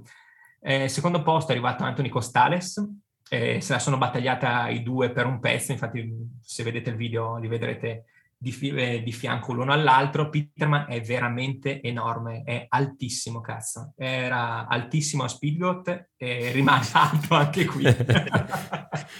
e anche le oca aiutano, tra l'altro. Eh. Come? Anche le oca aiutano. Anche le oca aiutano assolutamente, anche la maglia eh. dà quell'effetto un po' slanciato. Um, terzo posto Drew Allman che è arrivato a 12 secondi da Anthony Costales. Uh, Drew Allman, devo dire la verità, anche lui è cioè, veramente fighissimo. Dopo il terzo posto di, di Western si conferma eh, su altissimi livelli anche una gara decisamente più corta e avevo sentito un'intervista, è veramente un, un, toso come noi, un ragazzo super alla mano e, e sveglio, ci piace. Um, quarto posto, eh, l'altro idolo dopo Tollefson che è Stephen Kersh, che ha fatto la sua gara super regolare, sempre, sempre tra, tra, i primi e poi ha piazzato la, la, zampata finale. Quinto posto Tyler Green, quindi abbiamo un parterre eh, veramente clamoroso. Um, Tyler Green che anche lui atleta super versatile, è, è, di zona, diciamo che è di zona lì, da, da, Western a Chakanat al, al Wonderland Trail. ehm, ha TDS, quindi diciamo che non ha paura di, di variare e di uscire dalla comfort zone. Evidentemente non, non, sa neanche lui qual è la comfort zone ed è alla ricerca di questo, ma lo intervisteremo fra, fra pochi giorni e gli chiederemo qual è, la, qual è, la, sua tipologia di gara preferita. È sempre sorridente, canottina di, di Nike e via. Pantalone attillato? Eh, purtroppo sì, quello... Eh, quello è un grande Però vabbè, classico. gli diremo anche questo. Ci deve, è... essere, ci deve, essere, un motivo però. Eh. E forse gli, le gambe gli sfregano. Aerodinamica. Ha, pasta fissa non, sì, non, sì. non, si trova con pasta fissa. C'era anche la moglie, che ha fatto la, ovviamente la, anche lei da 50 km, però non mi ricordo, non cre- forse top 10 o forse fuori dalla top 10, non mi ricordo, comunque ha corso anche lei. E entrambi sono, il, secondo me, il simbolo del, del divertimento. Eh. Tutti e due sempre comunque col sorriso, mentre gli altri erano più, un po' più tirati, mm. diciamo loro due sempre allegri, sempre sorridenti, ci piacciono. Possiamo dire che Oka US o ha una fortuna incredibile nel trovare atleti o ha un, veramente della gente che ha tanto tanto occhio. Eh, cazzo. Cioè, perché, dopo, perché dopo, aver tirato fuori Walmsley, che per carità l'hanno, l'hanno, preso dopo che aveva fatto il primo exploit a Western, Peterman secondo me... esploso? Sì, beh, però stava facendo una cosa enorme e in realtà Peterman è veramente un gran bell'atleta che si sono messi in casa. E... Sono curiosissimo di vedere l'anno. Eh. Sì, sì, sì. Sono curiosissimo anche perché appunto ad aprile ce l'avremo a Canyons anche lui. Dovesse vincere il ticket, eh, sì. si, but- si, butta via Western. Eh, boh. Secondo me è una persona intelligente. Secondo me no. Non lo fa, non lo fa neanche secondo me. Anche, ah, per dirti, anche, anche Canyons è, è, un po' in là come distanza, sì, forse per certo. lui, è un testare cose nuove dal punto di vista della distanza, 50 km lui è devastante. Per quanto sì. JFK sia 80 km, quindi giusto? Sì, e, e, e, veramente agli antipodi, se vuoi, Speedgoat, JFK, mm. ma ne abbiamo ovviamente già parlato, eh, seguito da, oh mamma mia, Mike Foot, seguito, il suo mentore, comunque sì. il, suo, il, suo, mito, e lui... Mh, che è sempre stato veramente atleta molto molto intelligente, non credo che si butti via e si bruci. Eh. Um, un anno di assestamento e l'anno prossimo provarci, poi per carità butti via un ticket. Non credo che abbia problemi eh, a riprendersene uno, però mai dire mai. Piuttosto di fare la, fi- la, la fine di Frerix, mm. mh, mm, conviene un attimo stare tranquillo. Sì, sì. Sì, sì, Magari lo se ce li do anch'io due dritte, io sono andato sempre un po' con calma, quindi... senza record del percorso, ma sì. Dal, da monte, dal monte Chakanat passiamo a Monte Berico e parliamo di quella che per me è bene o male um, una delle prime gare grosse italiane ogni anno, che apre l'anno, apre l'anno italiano, mettiamola così eh, stiamo parlando di Ultra Bericus, quest'anno eh, c'è stata anche l'inaugurale e anche ultima volta che verrà corsa da 100 km, almeno questo nelle intenzioni del, degli organizzatori. Da quel punto di vista abbiamo portato benissimo a Roberto Mastrotto che è andato a vincere in totale controllo eh, la sua gara da 100 km e 4400 metri di slivello, tempo poco sotto le 10 ore, quindi un signor tempo anche lui. Per quanto riguarda la gara femminile, a dominare la gara sono state le sorelle Boifava e a spuntarla è stata Alessandra Boifava che è decisamente di casa sul, sui terreni dell'Ultra Bericus. Um, ha chiuso in 10.33 e la sorella un'ora dopo 11.33. Il, per quanto riguarda invece la gara classica, che è la 65 km, bis al successo Christian Modena che prima della gara aveva messo avanti le mani, molto avanti le mani, perché comunque ha avuto una, una prima parte dell'anno un po' travagliata e um, si porta a casa la vittoria e il suo è il secondo miglior tempo di sempre, quindi il primo tempo miglior sempre è sempre suo, quindi l'aveva fatto segnare con la sua ultima vittoria due anni fa, perché mi pare che l'anno scorso non si sia corso Ultra Bericus, vado... o oh no, l'anno scorso hanno no, corso. Tre anni, due anni fa non l'hanno corsa. E, ehm, per quanto riguarda il resto della classifica, chiudono il podio Cristian Pizzati e Nicola Mora. mezz'ora uno e un'ora l'altro da, da Modena.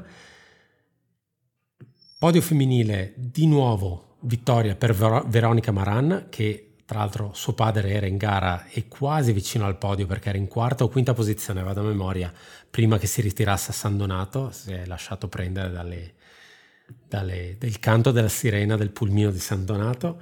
E, um, Veronica Maran chiude in 6,52, bis ha successo anche lei, secondo, seconda vittoria consecutiva. Secondo posto per Cornelia Oswald direttamente dall'Austria, From Austria to Monteberico e terzo posto per Giulia Spanevello. Però, per quanto mi riguarda, forse una delle gare più combattute, eh, una delle quattro gare più combattute quest'anno dell'Ultrabericus, cosa un po' particolare perché di solito è un po', un po' snobbata per la sua formula, è stata la staffetta. Dico snobbata perché Ultrabericus fa staffetta solo sulla 65 km, ovviamente, e solo eh, coppia formata da uomo-donna. Quindi a volte non è facile trovare una, una, il 50% della propria squadra. E dicevo, gara, una delle gare più combattute e divertenti perché secondo me si sono scontrati un po' due mondi che di solito non si incontrano, che sono quelli delle persone che sono abituate a correre gare di lunga distanza e parlo sul locale come potrebbe essere locale ma anche a livello nazionale e anche internazionale sono andati molto bene. Possono essere appunto eh, atleti come Alessio Zambono o Alberto Ferretto, appunto abituati a gare di lunga distanza o gente che invece è abituata a gare un pochettino più corte, 20, 30, 40 km, anche loro nazionali e internazionali, come potrebbero essere, come sono stati appunto eh, Giovanni Corà e eh, Michele Meridio. Gara molto divertente, un po' di gente è saltata per aria, tutti sono bene o male arrivati al traguardo, la gara comunque è stata vinta dalla coppia Alessio Zambone e Stefania Merlo. Eh, ci spostiamo completamente di, di, sport, se vogliamo, visto che parliamo di uno sport che è cugino del, del nostro, ma era, era, corretto nominarlo perché avevamo fatto una, una, una, preview, avevamo dato un aggiornamento sul fatto che si sarebbe corsa nella zona di Aresh Beaufort, eh, si sarebbe corsa, si sarebbe disputata per Mentà, eh, gara, forse la gara simbolo del, di quello che è il mondo dello ski alp, ehm, mol- che incuriosisce anche il nostro mondo perché bene o male ci sono atleti di punta che vi partecipano. Ehm, l'avevamo citata perché il mese scorso abbiamo mh, condiviso il, il, calendario di Kilian, decisamente impegnativo, e io mi ero uh, soffermato dicendo tanto a Piermentà va sicuramente a fare una passeggiata, cioè non a fare una passeggiata, ma è difficile che possa competere ad alti livelli con chi invece quello sport lo fa costantemente e ne ha fatto, eh, ha fatto la sua ragione di vita. Kilian nella prima parte della carriera era, la sua ragione di vita era la schimo e si era leggermente spostato su, diciamo, sulla corsa. Kilian alla fine de, della fiera eh, si porta a casa il terzo gradino del podio, quindi così male non è andato, eh, tanto, per, tanto per ancora una volta eh, far capire che evidentemente non è che riusciamo sempre ad azzeccare le prestazioni di tutti gli atleti. Diciamo, um, diciamo, quasi mai. Quasi mai, quasi mai se posso dirlo. Um, infatti quest'anno vedo tanto bene Tolepson per la Western State quanto per me. um, per l'ennesima volta eh, Copia Italiana porta a casa la vittoria perché Eidalin e Poscacci si portano a casa il primo posto. Eh, Matteo Eidalin di Sauze Dulks, quindi qua in Alta Valsusa, è eh, l'uomo, l'atleta che si è portato a casa più Pierre Mentà, eh, non so se sia la quinta o la sesta, perché in paese c'è proprio il, lo striscione che ho scritto Matteo Dalin e non mi ricordo se ci sia scritto già quinto e quindi deve essere aggiornato. O, Ogni volta gli okay. cambiano il numero sul cartellone, si sono stufati di stamparlo. Basta, basta, non più. eh, tra l'altro Aidalin eh, in, in, coppia con eh, Davide Magnini si sono portati a casa il secondo posto al Tour Duro Tour oggi che è il, um, il campionato di lunga distanza dello, dello, schimo, anche questo a tappe come Piermentà.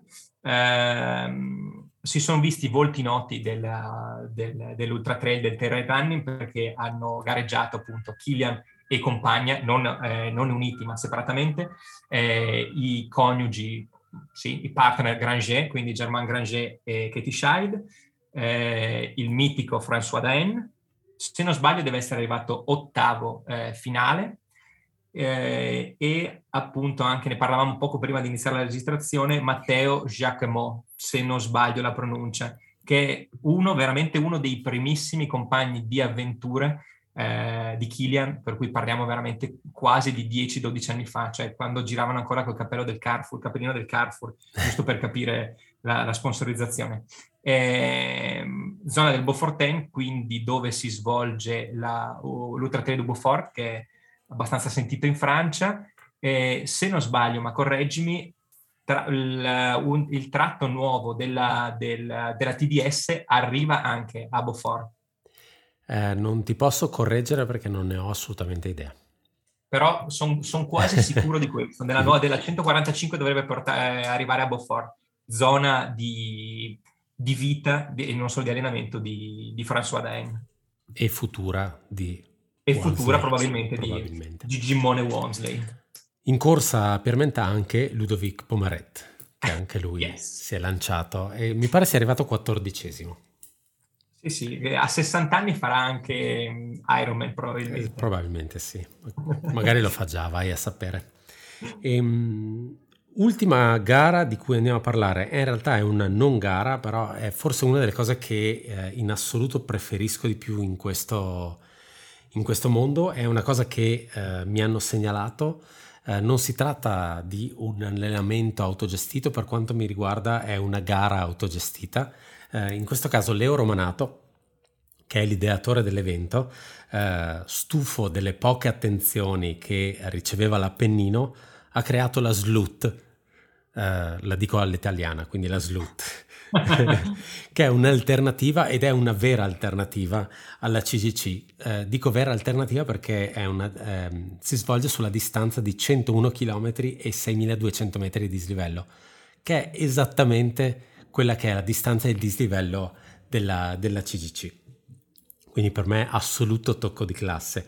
Eh, ci ha lavorato per mesi e dico questo perché eh, da quello che leggevo nei post ha, ha fatto ovviamente, è andato a vedere il, il parti del percorso, è andato a sistemare, ha modificato appunto il percorso in modo che eh, riuscisse a ottenere esattamente la distanza di dislivello eccetera, ha messo in piedi Uh, tutta una serie di uh, punti vita, mettiamola così, quindi gente che magari si faceva trovare in macchina per fare ristoro, uh, aveva contattato delle persone di un bar per aprire alle ore, mi pare alle 6 del mattino, in modo che gli facessero una specie di ristoro volante, quindi una vera gara autogestita che partiva da appunto Sasso Marconi, che è poco a sud di, di Bologna, con arrivo a Lizzano in Belvedere, idealmente eh, un po' più sopra di Pistoia, un po' più tanto sopra di Pistoia.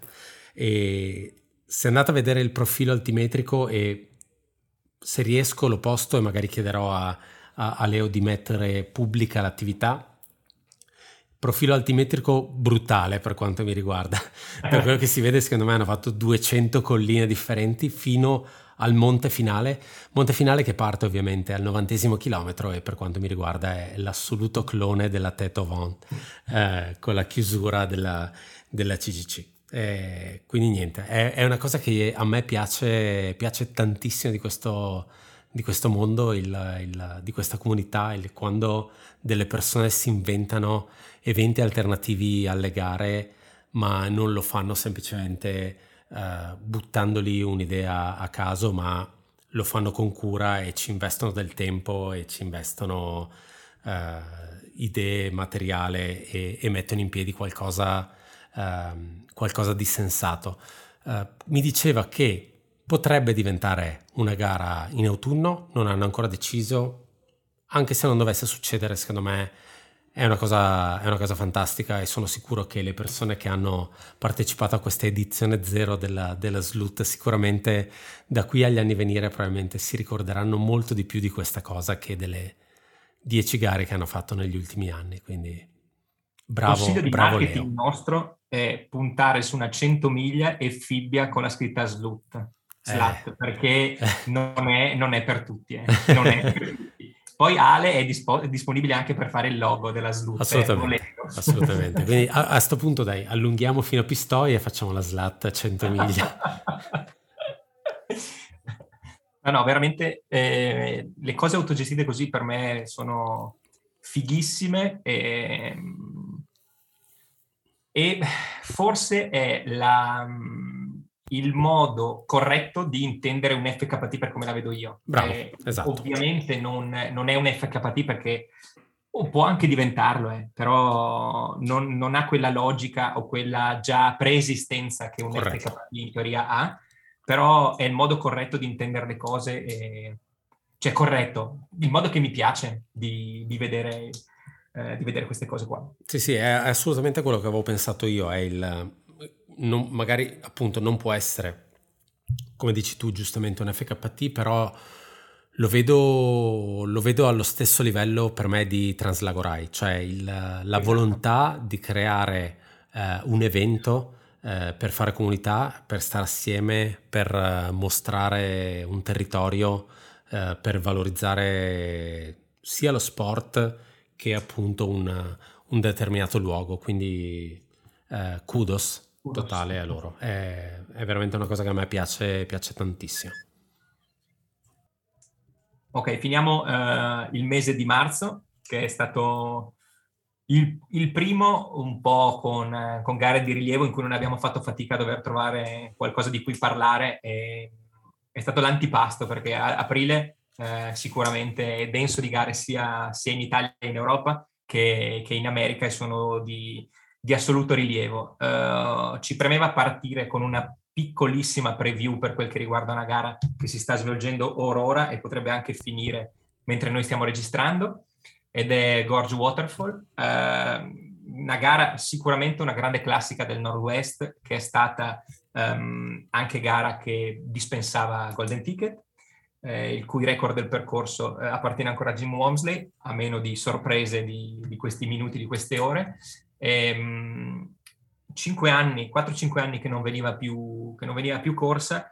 E diciamo che è la gara di cui in America si parla di più perché eh, uno dei race director e degli organizzatori è Dylan Bowman. Dylan Bowman che sta um, catturando l'attenzione ed è dappertutto praticamente e sta spingendo molto per, su quel che riguarda il mondo del trail in generale e su questa gara nel particolare. Eh, ci sono atleti di livello sia sulla 100 che sulla 50 mi sono domandato se siano andati, beh, sicuramente è una gara splendida. Eh, mi sono domandato se sono andati anche per fare un favore a, all'amico Bowman, perché ci sono nomi decisamente importanti anche sulla 50. Sicuramente è un bel, è un bel allenamento in vista di altri obiettivi anche prossimi.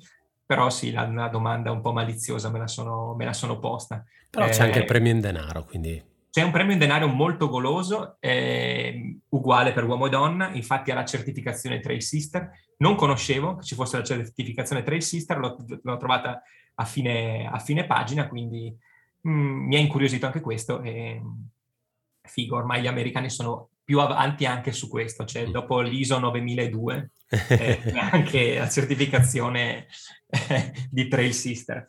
Um, gara sulla 50 è un out and back, eh, zona di Portland, segue un po', comunque si affaccia sul Columbia Ridge River Gorge, quindi su questa gola eh, del, del, Columbia River, zona di Portland, indicativamente, poco fuori a un'oretta da Portland.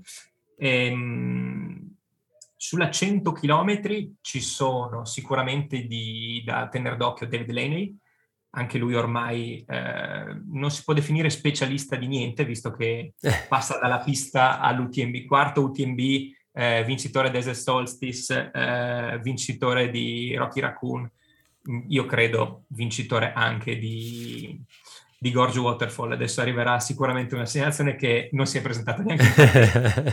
Probabile. Eh, altro nome da tenere d'occhio è Corey Waltering, che è da un po' che non corre, visto che si era dedicato soprattutto a FKT, aveva fatto la Ice Age Trail FKT, se non sbaglio. Sì, che è Quindi, lunghissimo, se non ricordo male. Lunghissimissimo, sì, esatto. Sì, sì. Lunghissimissimo. Sulle donne, sulla 100 km, ci sono Hilary Allen, questo sicuramente è un favore, visto che eh, non dico che è il datore di lavoro, ma più o meno è la, l'Alessandro Locatelli eh, di, di Larry Allen, come, e, o tu sei il mio di Lamboma, e Denis Burassa, anche lei una, una vecchia conoscenza e una vecchia gloria. Eh, con vecchia non intendo che sembra un po' più avanti degli anni, non so neanche quanti anni abbia, però sì. Però è in giro da un po', ecco. È in giro da un pochino. Ha fatto anche Istria, lo stesso anno di Bowman. Sulle 50 ci sono i nomi più succosi, sia in campo femminile che in campo maschile, perché in campo femminile battaglieranno Taylor Nolin e Killy Henninger, mentre in campo maschile ci sono Ryan Miller, Tyler Green, che si ripresentano a 50 km dietro casa praticamente, Jason Schlarb, Ian Sherman, Adam Merry era dato per partente, ma ho visto che stava facendo video ad altri, quindi non so se sia partito se stesse riprendendo quelli della 100 e lui fa la 50 o proprio non corre alla 50. Probabilmente ha preso il brutto vizio del suo amico Matt Daniels che non corre da millenni ormai e fa solo video. E ultimo, ma non meno importante, il mio sosia Christopher Denucci. Anche lui una vita che non corre. um, la gara, la 100, è qualificante Western State e qualificante anche eh, UTMB per i 100 km e per i 50 km, quindi si sono inseriti, ma non, era, non, non avevamo dubbi che si sarebbe inserito nel circuito, visto che eh, Bowman possiamo definirlo un ambassador UTMB, magari un ambassador ehm, non ufficiale, ma sicuro è stato uno degli atleti che era stato sondato quando si è deciso di fare la grande rivoluzione di UTMB. Eh, Secondo te è, è, normale che noi facciamo uh, spingiamo di più il brand di Bowman rispetto a Buckled. no, pensavo di rispetto a quanto lui spinge noi. Okay. sì, questo lo trovo ingiusto, sarebbe da farglielo presente, però vabbè.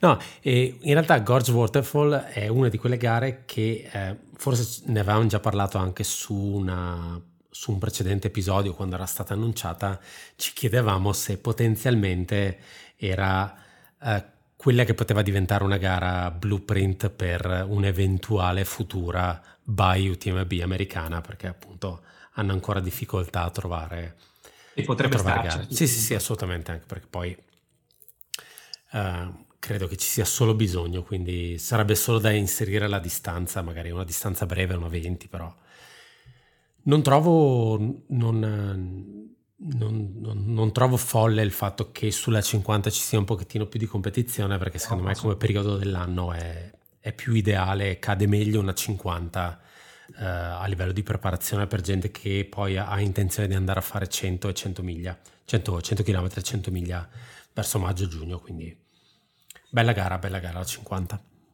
Sì, sì, e ti dico, eh, la, la, la, 100 km sarebbe una di quelle gare nella mia bucket list. Lo, lo pensavo prima, da quando, cioè anche prima quando era ormai morta, probabilmente lo dicevo proprio perché così non avevo la, la, spinta a doverla fare. Adesso mh, sì, cioè, proprio uno scenario che mi piacerebbe moltissimo. I scenari del Nord-West mi, mi ispirano di brutto. Ma noi siamo Poi praticamente dei referral di, di free trail, quindi credo non ci sia problema per lui darci due pettorali per andare a fare Gorge Waterfall del 2023. Community. Sì, esatto, esatto. um, in America... Sì, vai. In America ci sono, cioè la, la, gara secondo me più importante del, del, mese sarà a metà aprile The Canyons, quindi l'ultima gara ehm, che distribuirà Golden Ticket.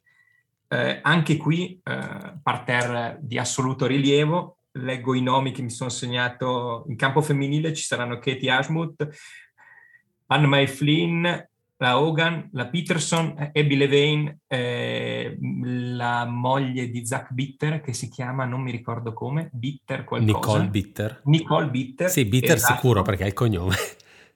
Beh certo, e soprattutto la regina, Cat Bradley, che andrà a correre.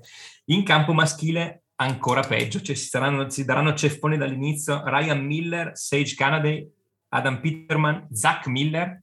Uh. Avevo il dubbio di aver letto bene, però Zach Miller, a meno che non abbia un cugino, un parente che si chiama così, Jason Schlarb, il cantante Chris Brown, Ryan Gelfi, Tim Frerix, Mark Hammond e Jared Eisen. Cioè, mica, mica male. No, mica male, questa sarebbe, la butto lì così, così prendiamo già un impegno, questa sarebbe veramente da fare, da fare il, live. il live coverage, perché, perché sarà, sarà tosta e impegnativa visto che tre solo sono i posti e a vedere qui nessuno di questi ha ancora un golden ticket. C'è qualcuno che ce l'aveva, tipo Ryan Miller, che aveva mhm. preso l'anno scorso a, bandera, e ha, però ha rinunciato. Credo che ci sarà anche Costales, anche se non me lo sono segnato perché anche a lui ehm, è sfuggito la possibilità di, di correre l'anno scorso con il Golden Ticket di cui era venuto in possesso. E non so se saranno tutti interessati a farlo, ma è il solito discorso, cioè una volta che hai il Golden Ticket in mano cosa fai? Non vai? Ehm, però vabbè, ne parleremo se lo seguiamo perché secondo me è la gara più figa del mese. C'è solo Finito... un problema, L'anno scorso ti ricordo che il coverage era stato fatto da Matt ah, Running. Matt Running. Quindi c'è solo da sperare che Bowman prenda interesse in Canyons. Quello che mi lascia un po', che mi conforta è il fatto che Sage Canada la corra, quindi mm. non può non fare, può fare la merda che ha fatto sì. la mer- l'anno scorso. Ed è anche by UTMB, quindi io spero ci sia una, qualche tipo di uh, coverage un pochettino più serio. Vedremo. Speriamo, e se si riesce molto volentieri. Ultima gara in America sarà, cioè l'ultima gara eh, di, di, rilievo in America sarà Sonoma 50 Mile, non eh, assegna più Golden Ticket, mi sono segnato solo due nomi, uno in campo maschile e uno in campo femminile, che la correranno perché veramente il parterre non mi sembra mh, di rilievo, almeno per quello che, ne, che conosco io. E ci sono Seth Swanson, anche qua ho guardato 6.000 volte se fosse lui, così eh. pare, e la nostra Cecilia Flori in campo femminile. Passiamo alle gare eh, che si svolgeranno in realtà da questa parte del, dell'oceano. Eh, cominciamo con una gara che si è svolta oggi, che, di cui parleremo tra due minuti, che è Shack Trail.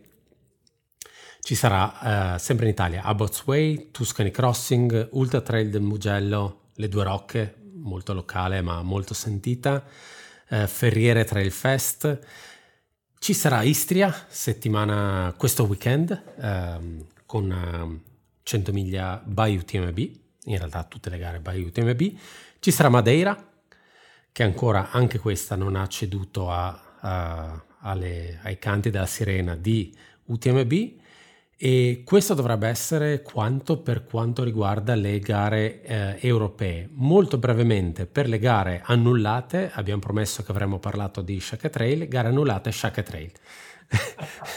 Basta, scusate, volevo fare questa gag. In realtà eh, mi è spiaciuto un sacco, però eh, Shaq si correva oggi e mh, mm, sono partiti col brutto tempo, pioveva già a, eh, in partenza e su hanno trovato neve, quindi classico meteo ligure da aprile. Come ho scritto a qualcuno, chissà che la gente smetta di prendere per il culo me perché ho beccato neve in Istria, però almeno così uno potrà dire no, io ho preso neve in Liguria, quindi... Giusto un piccolo appunto su, su Madeira, ha resistito alle sirene di UTMB, vedremo come, come si svolgeranno le cose, però è gara qualificante, quindi um, mi lascia presagire che probabilmente non diventeranno by UTMB, hanno deciso di far parte del circuito solo come gara qualificante, quindi tanto di cappello, tanto di cappello a loro, mentre Transgran Canaria non ricordo facesse neanche nessun tipo di accenno, neanche come qualificante a UTMB. Eh, Madeira che quest'anno ha veramente un parterre clamoroso sia in campo femminile che in campo maschile. Campo femminile sono andate in partenza, poi dovremo vedere. Carne da Walter, Katie Scheid, Audrey Tanguy, Catherine Goetz e Corinne Malcolm. Per quel che riguarda gli uomini ci saranno Womsley, Reiter, Garivier, Engald, Krogvig, Granger, Blanchard e Gamito. Ehm, la cosa figa di Madeira, per come la vedo io, è che si è veramente riuscita a ritagliare un suo spazio e una sua, um, una sua importanza all'interno del calendario e eh, anche l'anno scorso che era stata spostata comunque gli atleti hanno deciso di parteciparci, sicuramente casca bene, mm. eh, perché è un inizio anno, però cioè, si vede che ci sia, c'è stato un, un, evidente passaparola fra gli atleti di, di livello di elite perché eh, cioè, la gente scalpita proprio per andarci e rispetto ad altre gare che hanno sicuramente una visibilità internazionale, ma un parterre un po' più, un po' con meno ciccia, qua di ciccia ce n'è, ce n'è come. Decisamente, quella potrebbe tra l'altro essere un'altra di quelle gare interessanti da seguire, da seguire live. Eh sì. Vediamo. Il coverage non, cioè, non, è per niente facile per chi lo fa, però sono attrezzati ragazzi. Sì, sì, sì. sì. Passiamo alla sezione delle news. Ok. Allora, poche news questo, questo mese, eh, un, po', un, po', varie. Intanto diciamo subito che non abbiamo purtroppo gossip, o almeno. No, no, no. non mi sono gossip non ce ne sono questo mese. Um, allora, intanto la, avevamo parlato di Speedland, mi pare, il mese scorso, due mesi, due mesi fa, perché ne avevamo parlato con Tommaso. Uh, hanno deciso di interrompere la vendita del, di quello che era il prototipo di, di Speedland. Sono usciti con la, con la scarpa vera e propria, ha un suo codice che ovviamente non ricordo e che non mi sono segnato. La scarpa è assolutamente identica, ha anche delle parti nere sulla tomaia. Forse è addirittura più brutta del prototipo dal punto di vista estetico, però è difficile dirlo. La stavo guardando, la stavo guardando ai piedi di, di, di Bowman. Non lo so, mi, sembra che sia, eh, mi sembra che sia l'interno di una scarpa a cui manca la parte esterna.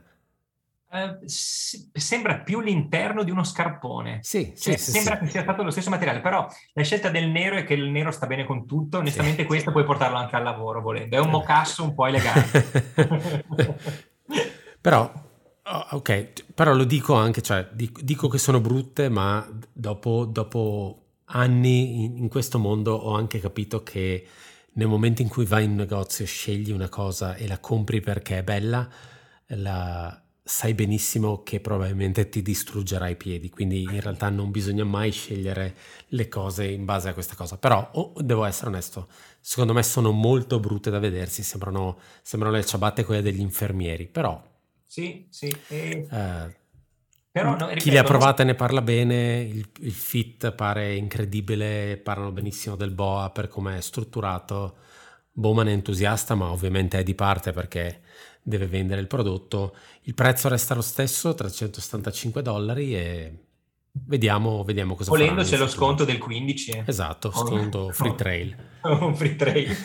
e, è, è, ovvio che evidentemente non capiamo qualcosa perché i due fondatori sono sicuramente due coi controcazzi.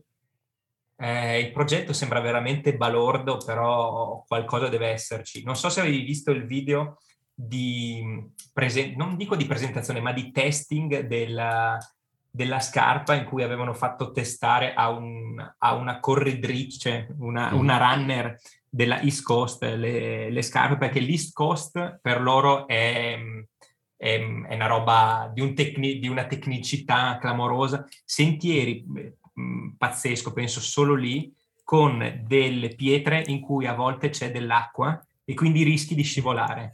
Credo che sia proprio una particolarità solo dell'East Coast perché qua non, non, c'è mai. E allora proprio dicevano che stavano cercando questo grip con possibilità appunto di rimanere in piedi pur con ehm, sassi sdrucciolevoli. Però, ripeto, mh, metto le mani, cioè no, metto le mani avanti, ammetto la mia ignoranza perché mi sembra una cosa completamente balorda, ma un motivo ci sarà. Un motivo ci sarà. Spero, spero che non abbiano fatto veramente l'abbiano fatto fuori dal vaso. Altra news, eh, ritorniamo sul calciomercato, che è quello che un po' affascina un po' tutti, eh, con una conferma questa volta, dopo eh, una serie di atleti, i più, i più, incredibili, a partire da Killian, che hanno cambiato marchio, c'è stato un, un rinnovo di contratto, chissà se anche nel calcio, con un adeguamento a salire del contratto con dei bonus eh, in base ai risultati, non conviene mettere dei bonus in base ai risultati per questo personaggio qui. François Daen rinnova per altri 5 anni con Salomon, quindi eh, credo arriverà a fine carriera. Poi mh, mm, mai dire mai, eh, conferma di proseguire sulla, sulla, sua linea, anche perché, come avevamo detto già ad Ardro, che comunque il, eh, le scarpe che aveva ai piedi erano dei prototipi diciamo interessanti per, per, il mondo Salomon, quindi l'intenzione è quella, è quella, di continuare. Anche lui sta diventando un, non ai livelli di Killian, ma un, uh, un atleta uh, poliedrico, perché comunque si dedica anche alla, allo schimo, quindi rappresenta un po' una visione a 360 gradi di quello che può essere l'auto nella montagna. E non se lo sono fatti sfuggire. E ci sta anche perché, anche perché se perdevano anche François Daen, cioè veramente... Ma, mai come adesso gli servono i Daen e le De Walter per, per portare avanti il marchio, quindi sì, purtroppo perché... un personaggio come Killian non lo, non lo, trovi e non lo costruisci in un mese, quindi... Sicuramente il, la squadra che hanno, soprattutto a livello di, di Golden Trail Series, è di, è di assoluto rilievo, sicuramente è il team più forte mm. nell'ambito Golden Trail Series però appunto se parliamo di personaggi meglio tenersi stretti una da Walter e un, e un da M. Sì, sì, sì. sì. Uh, hai citato Killian e ovviamente lui è sempre presente uh, nelle news in un modo o in un altro. Uh, stiamo sempre sul tema calciomercato ed è loro, oltre, dico loro perché sia Killian che Emily Forsberg oltre ad aver eh, abbandonato Salomon, avevano lasciato ovviamente anche Sunto, forse addirittura hanno lasciato, sì no, hanno lasciato Sunto dopo aver lasciato Salomon. E mm, anche qua la gente si chiedeva un po' dove sarebbero finiti, molti pensavano ovviamente Koros e così è stato. E sono stati annunciati un paio di settimane fa, è venuto fuori che il, mm, il CEO, il proprietario di Koros è andato in Norvegia a chiacchierare direttamente con, con Killian dopo che avevano avuto un paio di uh, scambi via mail, eh, perché a quanto pare il proprietario di Coros uh, preferisce fare le cose dal vivo, quindi uh, diceva che nella sua umiltà si è caricato i suoi sci da sci alpinismo sull'aereo, perché tanto aveva altri appuntamenti di business in Europa, ed è andato in Norvegia con i suoi sci. Ha incontrato Killian al trailhead all'inizio di questo uh, attacco di sentiero, sono andati su per la montagna, Kilian aveva già fatto il suo giro, hanno parlato del più e del meno e uh, si sono accordati tutto, su, su, tutta una serie di cose, quindi in realtà il succo del discorso è eh, Kylian Jornet è passato a, a Coros e lui aveva avuto ehm, tutti i modelli e ha scelto di utilizzare l'Apex Pro perché è leggero, perché ha tutte le funzioni che gli servono per dalla montagna alla corsa.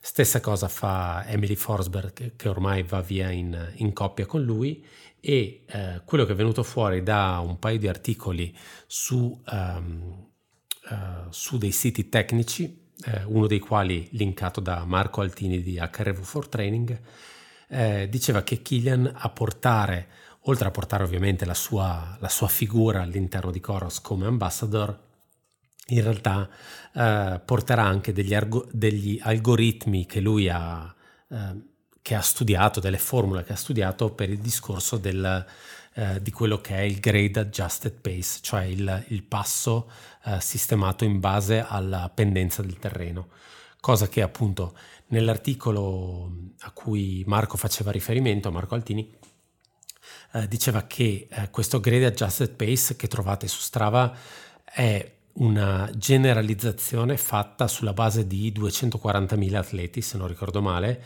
quindi è un, è un numero medio che ti va a calcolare quello che è bene o male il tuo passo nel momento in cui corri, diciamo, su una, su una pendenza del 10%. Eh, l'articolo faceva, ovvi- ovviamente, eh, faceva ovviamente notare che come dato è molto più interessante quello del dato del singolo individuo rispetto al dato della media di atleti X che non si sa di che livello eh, facciano, che, di che livello abbiano.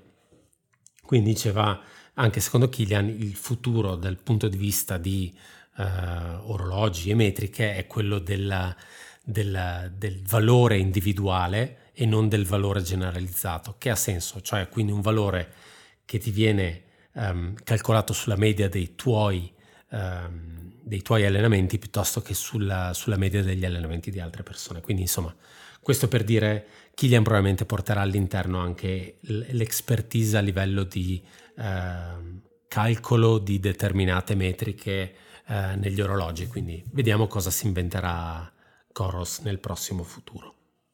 Diciamo, mm, per come la vedo io, una grandissima mossa uh, di Coros per penetrare nel, nel, mercato europeo. Sicuramente hai preso l'atleta di punta mondiale, mm. però se già in America comunque è un mercato in cui hai, un tuo, hai una tua fetta, in Europa, a parte mh, grandi, grandi, atleti, eh, mi viene in mente me, te, esatto. gli altri, sì. uh, deve ancora eh, Luca Ambrosini. Sì. Um, in Europa spazio, cioè, ma, spazio ce n'è e io credo che abbiano fatto una mossa giusta sia a livello appunto commerciale, sia come dicevi tu a livello di eh, nerditudine di un personaggio che è veramente attentissimo ai dati e che può dargli quella, quell'upgrade eh, clamoroso da questo punto di vista. Penso che gli abbiano dato non pochi soldini e penso che vedo un po' Coros, quello che è Oka nel mondo scarpe ovviamente, cioè mhm. credo che abbiano della grande disponibilità e grande liquidità, perché in America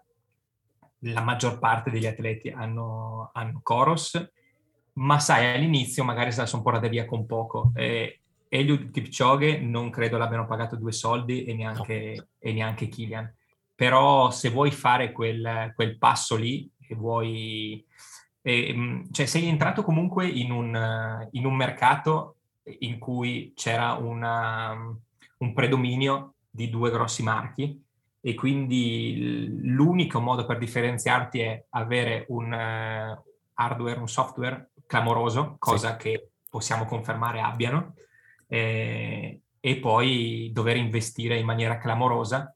E l'investimento in maniera clamorosa è stato prendere il miglior atleta eh, a livello di montagna e il migliore atleta e il miglior maratoneta che, che siano sul mercato, quindi soldi credo che ne abbiano tirati fuori. Che poi per dire comunque Coros ha, ha, tra i suoi atleti anche Tommy Caldwell, che è uno degli scalatori più forti al mondo e eh, anche Molly Seidel ha preso eh, bronzo alla maratona in, uh, in, Giappone, quindi comunque ha atleti molto molto grossi e, e, di spicco, quindi sta provando un po' a infilarsi in tutti gli sport con uh, personaggi grossi.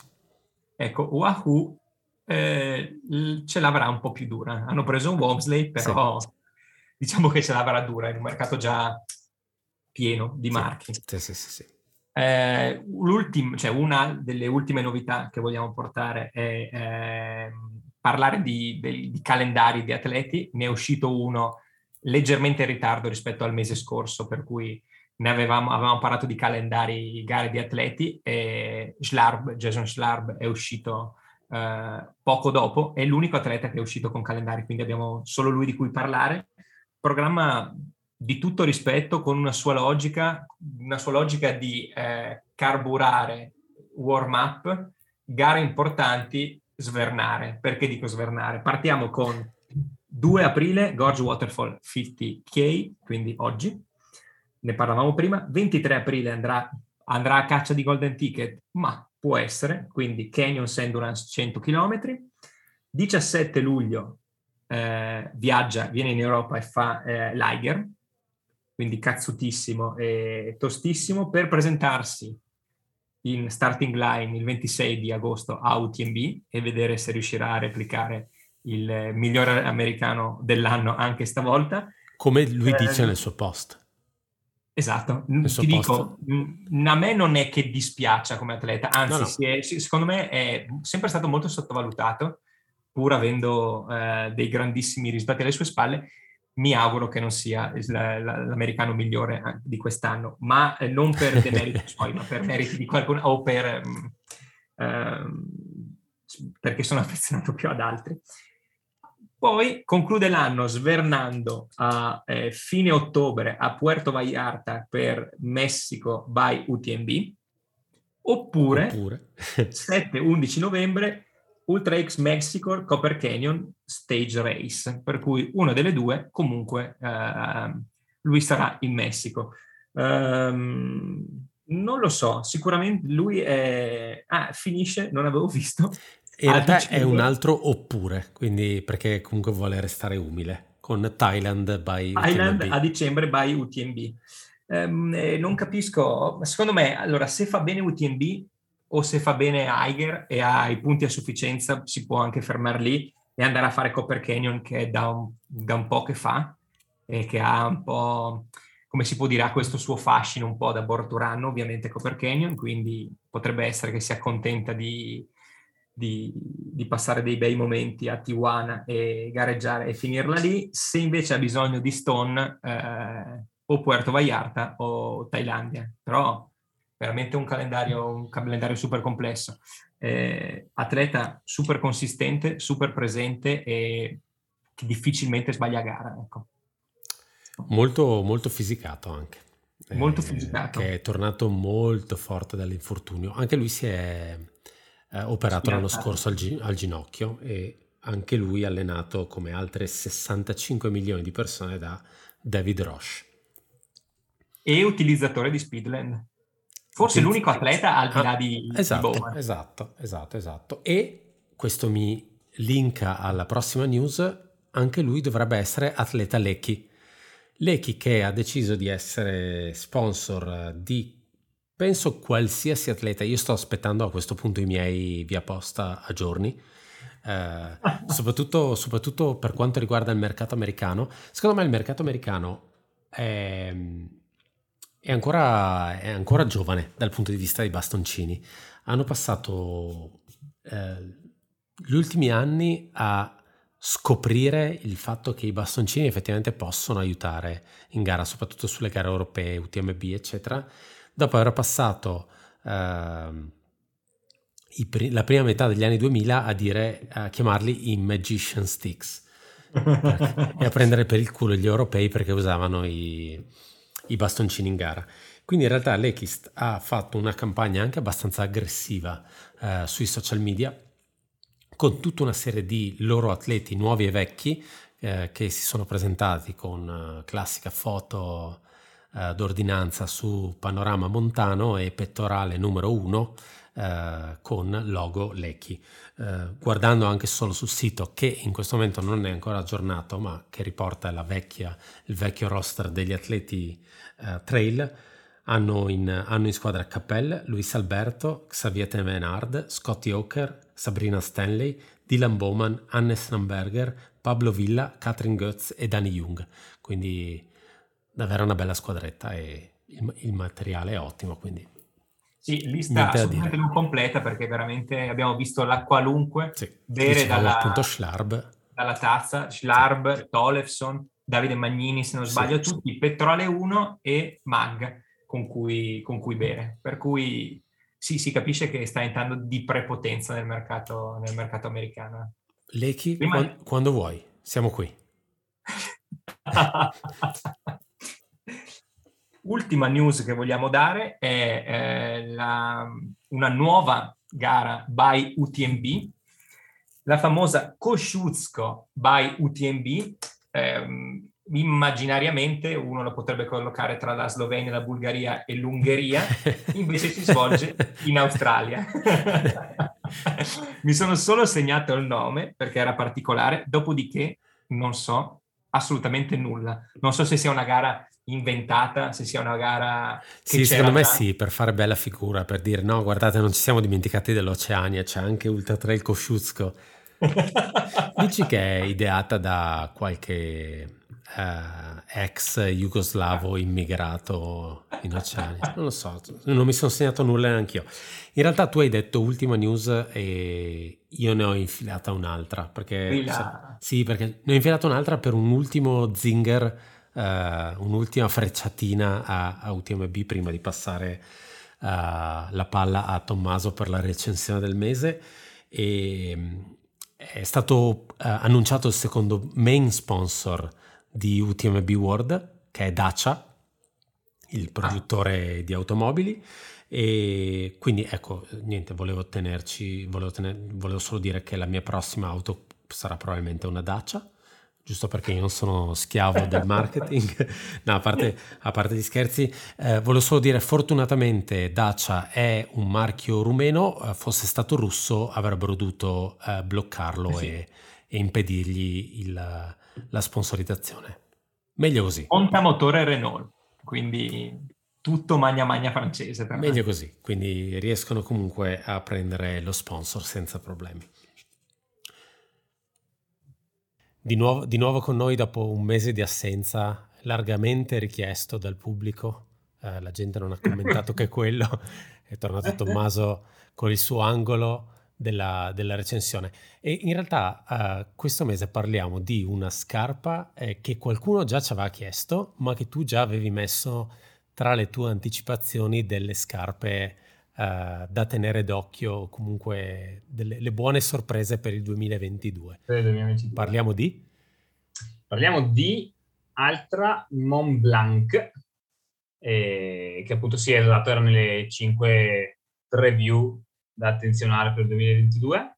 E, beh, allora ve la presento. È sicuramente un modello da trail, uno dei modelli da trail più ambiziosi e il più ambizioso di questa nuova generazione di scarpe, visto che Altra eh, nel 2020, a cavallo del 2021-2022 ha presentato una line-up di scarpe sia da trail che da strada che l'ha sicuramente riportata in competizione con tanti marchi che erano più avanti lei in, sul mercato per tecnologia soprattutto parlo e anche per appeal ammetto che è una delle scarpe più belle che ho preso in mano ultimamente e, e ne ho viste veramente tante, di gusto personale, eh, però si presenta veramente bene.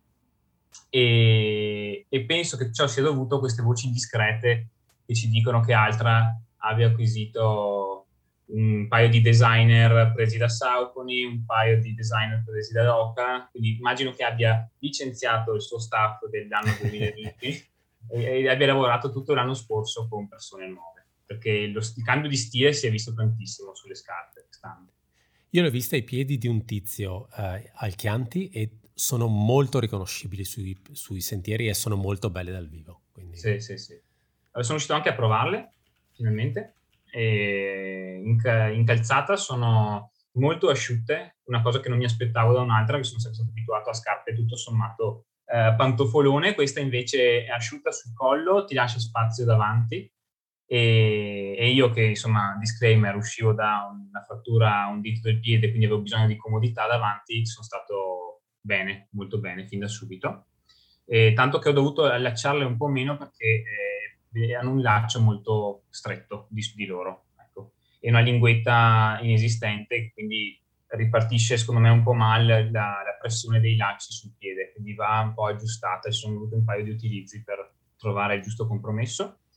Già che siamo sulla calzata, la tomaia è un mesh eh, elasticizzato, molto forellato, proprio con una trama veramente leggera, che non dà tanta struttura, eh. quindi poi ci arriviamo quando parliamo dell'utilizzo, però non, ha, non è una di quelle tomaie che ti fa sentire il piede ingabbiato, fermo, e ti dà secondo me quella sicurezza di utilizzo su tutti i terreni.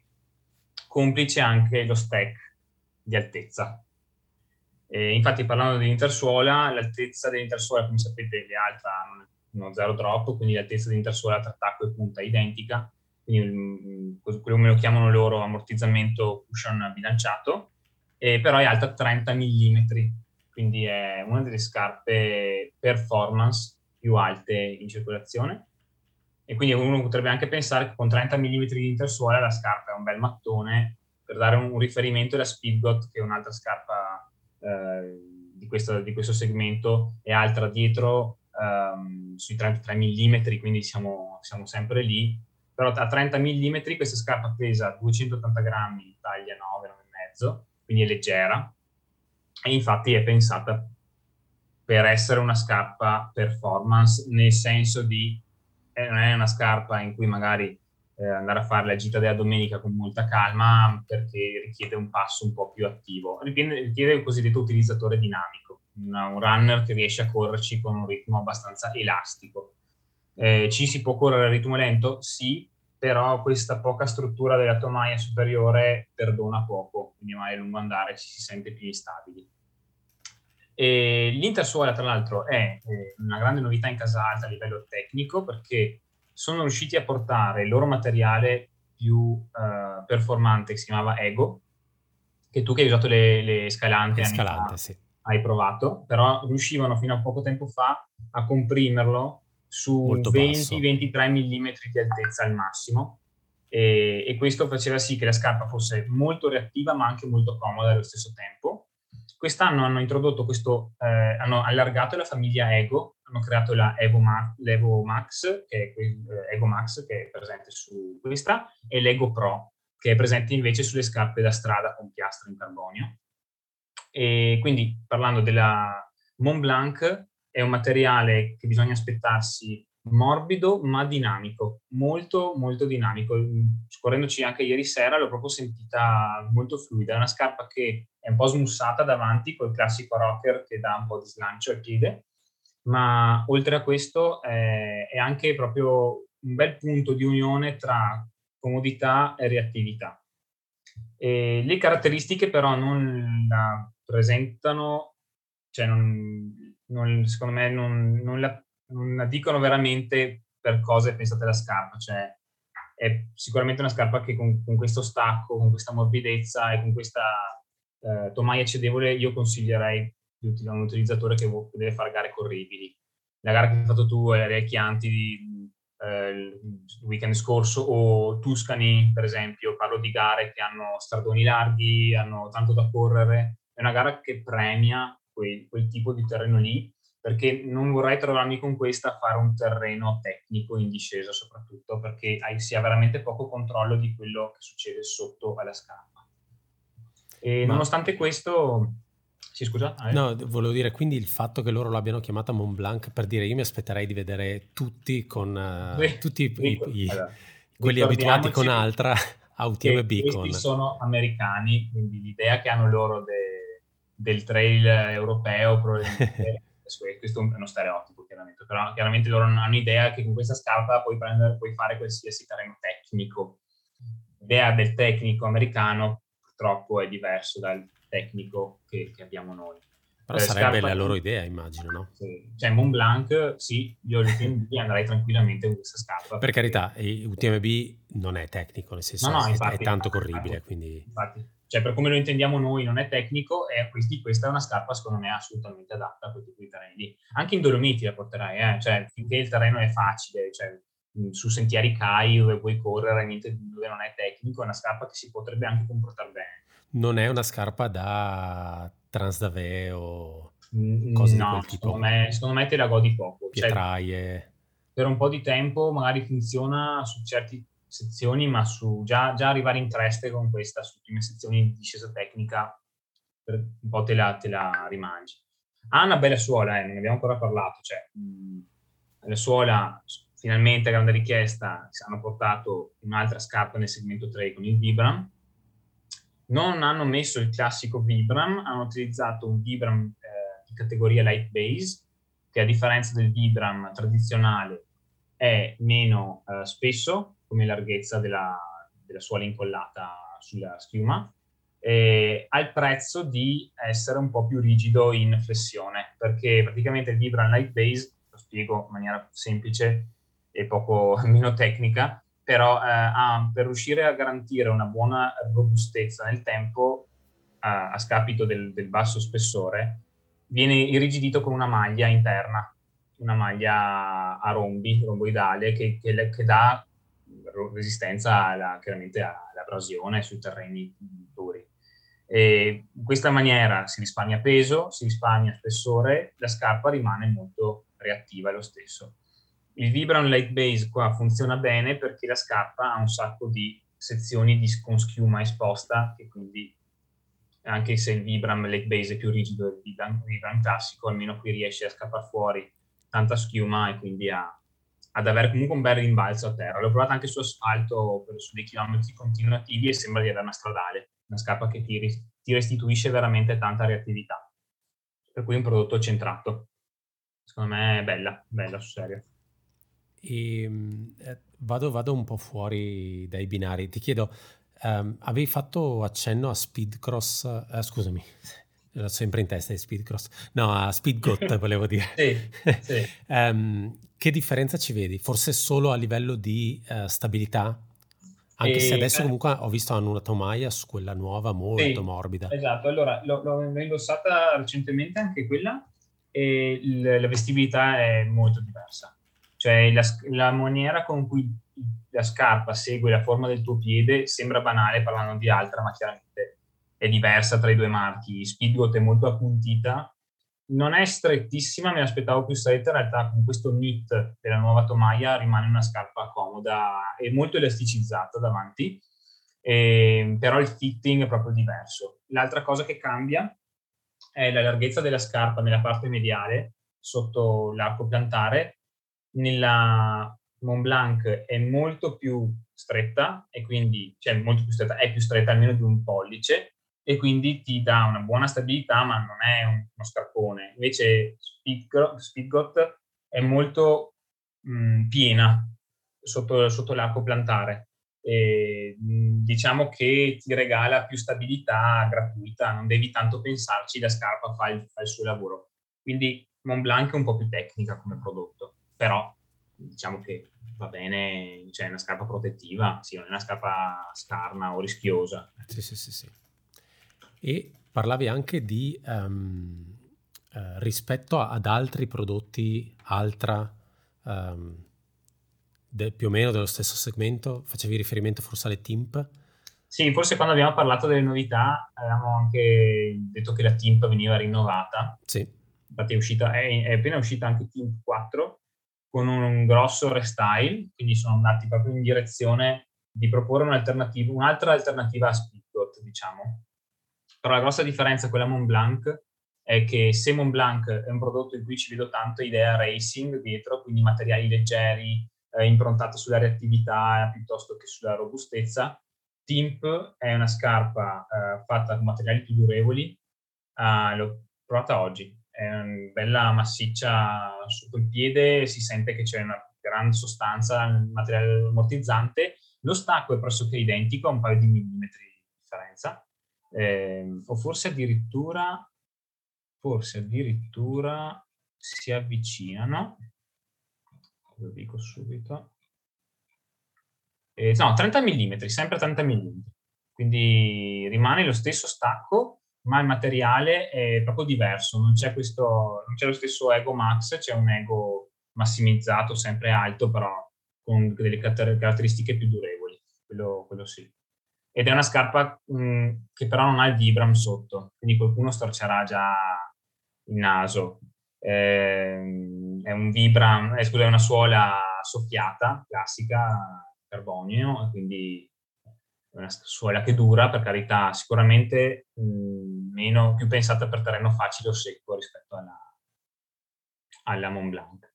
Quindi, eh, no, i soldoni, stesso tipo di schiuma nell'intersuola, quindi questo Ego Max ad alta eh, attività. È più leggero nella Mont Blanc e più robusto nella, nel Timp perché Ego Max può cambiare in base alla densità. Stessa altezza da terra, differente suola che chiaramente le predispone per terreni più secchi nel caso della Timp, più bagnati o mh, misti eh, tecnici per la, cioè tecnici per la Mont Blanc e invece la tomaia molto più leggera e asciutta sul piede nella Mont Blanc, un po' più strutturata e sicura nella Tipo 4. Forma identica, stessa taglia tra l'altro. Ti faccio un'ultima domanda, poi ti lascio andare. Ehm, è una mia impressione o ultimamente um, i modelli trail risentono tanto delle tecnologie testate sui precedenti modelli Strava, Strada? Stavo dicendo Strava. Nel senso, rispetto a una volta, forse che mi pareva ci fosse più lavoro del tipo uh, dobbiamo trovare una scarpa che è resistente, che ovviamente uh, appunto non si deve strappare nel momento in cui entra in contatto con un sasso, quindi erano molto, molto sì. bulky, molto sì, grosse, sì, molto pesanti, po- molto rigide. Eh, noto negli ultimi anni, e lo dico anche perché mi è capitato di correre con delle scarpe trail su strada e trovarmi incredibilmente bene, mi sembra che veramente tante cose che vengono testate, sviluppate, create, ormai sono perfezionate su strada, poi vengano uh, riportate su, su, sui modelli trail. È, un, è, una mia impressione? No, no, no, adesso ho capito la domanda, sì, è, è vero, è vero, penso che tanti, tanti mh, commerciali o comunque persone inviate dei marchi, i cosiddetti tech rep, quando ci parlano dei prodotti di uno o dell'altro marchio, tutti cercano di farci capire che la direzione del, del brand, è, qualsiasi brand, è di andare incontro alla prima prova, della prima calzata in negozio, che è quella che determina la vendita. Se tu la indossi e ti senti bene, la compri. Quindi lasciamo stare il comparto tecnico, molto spesso questo influisce tantissimo, soprattutto quell'acquirente poco tecnico. Poi è vero che tante tecnologie, soprattutto tutti i NIT che Nike al tempo aveva lanciato sulla linea free, sulla linea eh, anche mh, come si chiamano? Uh, sì, le vecchie free run, quelle molto basse sì, sì, sì. E, e, aderenti, tutta quella linea di NIT che al tempo sembrava una rivoluzione, parliamo di neanche dieci anni fa, adesso sono altamente commercializzate, sono uh, nate su strada, ma su trail adesso ci sono arrivate tranquillamente. E, mh, penso che l'idea dietro sia, adesso tanti marchi trovano dei compromessi tra comodità e poi delle strutture in termoplastico che ti diano protezione, perché sempre di scarpe da trail si parla. Sono pochi i marchi, e adesso ho una di, di test di schialpera, ho una trentina di scarpe in casa, sono pochi i marchi eh, che, ho, che, ho, promesso ai piedi che hanno mantenuto il cosiddetto plastegon, il termoplastico sì. adattato alla scarpa. Sì. Eh, l'ho visto su Dynafit, l'ho visto sulla sportiva, eh, marchi di montagna rimangono un po' ancorati, per fortuna aggiungo, perché offrono ancora una soluzione per chi vuole quel genere di scarpe lì, a quella tradizione lì. Gli altri si stanno adattando molto al comparto comodità e quindi sì, a quelle, scarpe, quelle scarpe strada che da sempre seguono quella, quel trend lì. E l'altra cosa, ultimamente si vuole rendere la scarpa sempre più leggera e l'unica è togliere, togliere, togliere, togliere. Ottimo, Tommaso, grazie mille. Ci, ci aggiorniamo il mese prossimo. Yes. E mandate le preferenze, scrivete. Bravo, ascoltate. Noi siamo il podcast che dà alla gente quello che vuole. Esatto. Tranne quando scegliamo noi cosa dare alla gente. Esatto. Grazie mille, ciao. Ok, passiamo alla sezione video eh, del mese. Questo mese abbiamo deciso di sdoppiarlo, nel senso che um, consigliare il podcast del mese, eh, una puntata di un podcast del mese, e ritorniamo sempre lì dal nostro, eh, magari mecenate, stavo per dire, ma la nostra musa ispiratrice di questa fantastica community che è la community dell'Ultrarunning. Eh, l'intervista che Dylan Bowman ha uh, fatto a um, Tim Tollefson, un'oretta e mezza di chiacchierata, direi che la prima, cioè l'ultima mezz'ora è molto focalizzata su Way to Cool e la preparazione a West State.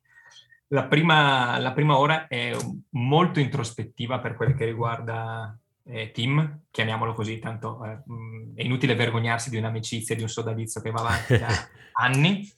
Eh, molto introspettiva, eh, io l'ho trovata anche molto, mh, c'è dei ragionamenti che possono veramente eh, essere bene o male universali, perché credo che eh, le difficoltà in questo mondo, in questa, questo mondo sportivo intendo, eh, siano, capitate, siano capitate a chiunque ed è bello poter eh, pens- cioè, avere la uh, prova concreta e, provata che anche i top run, quelli che sembrano veramente indifferenti e superiori a qualsiasi difficoltà, hanno dei momenti uh, di difficoltà evidente, soprattutto dal punto di vista mentale.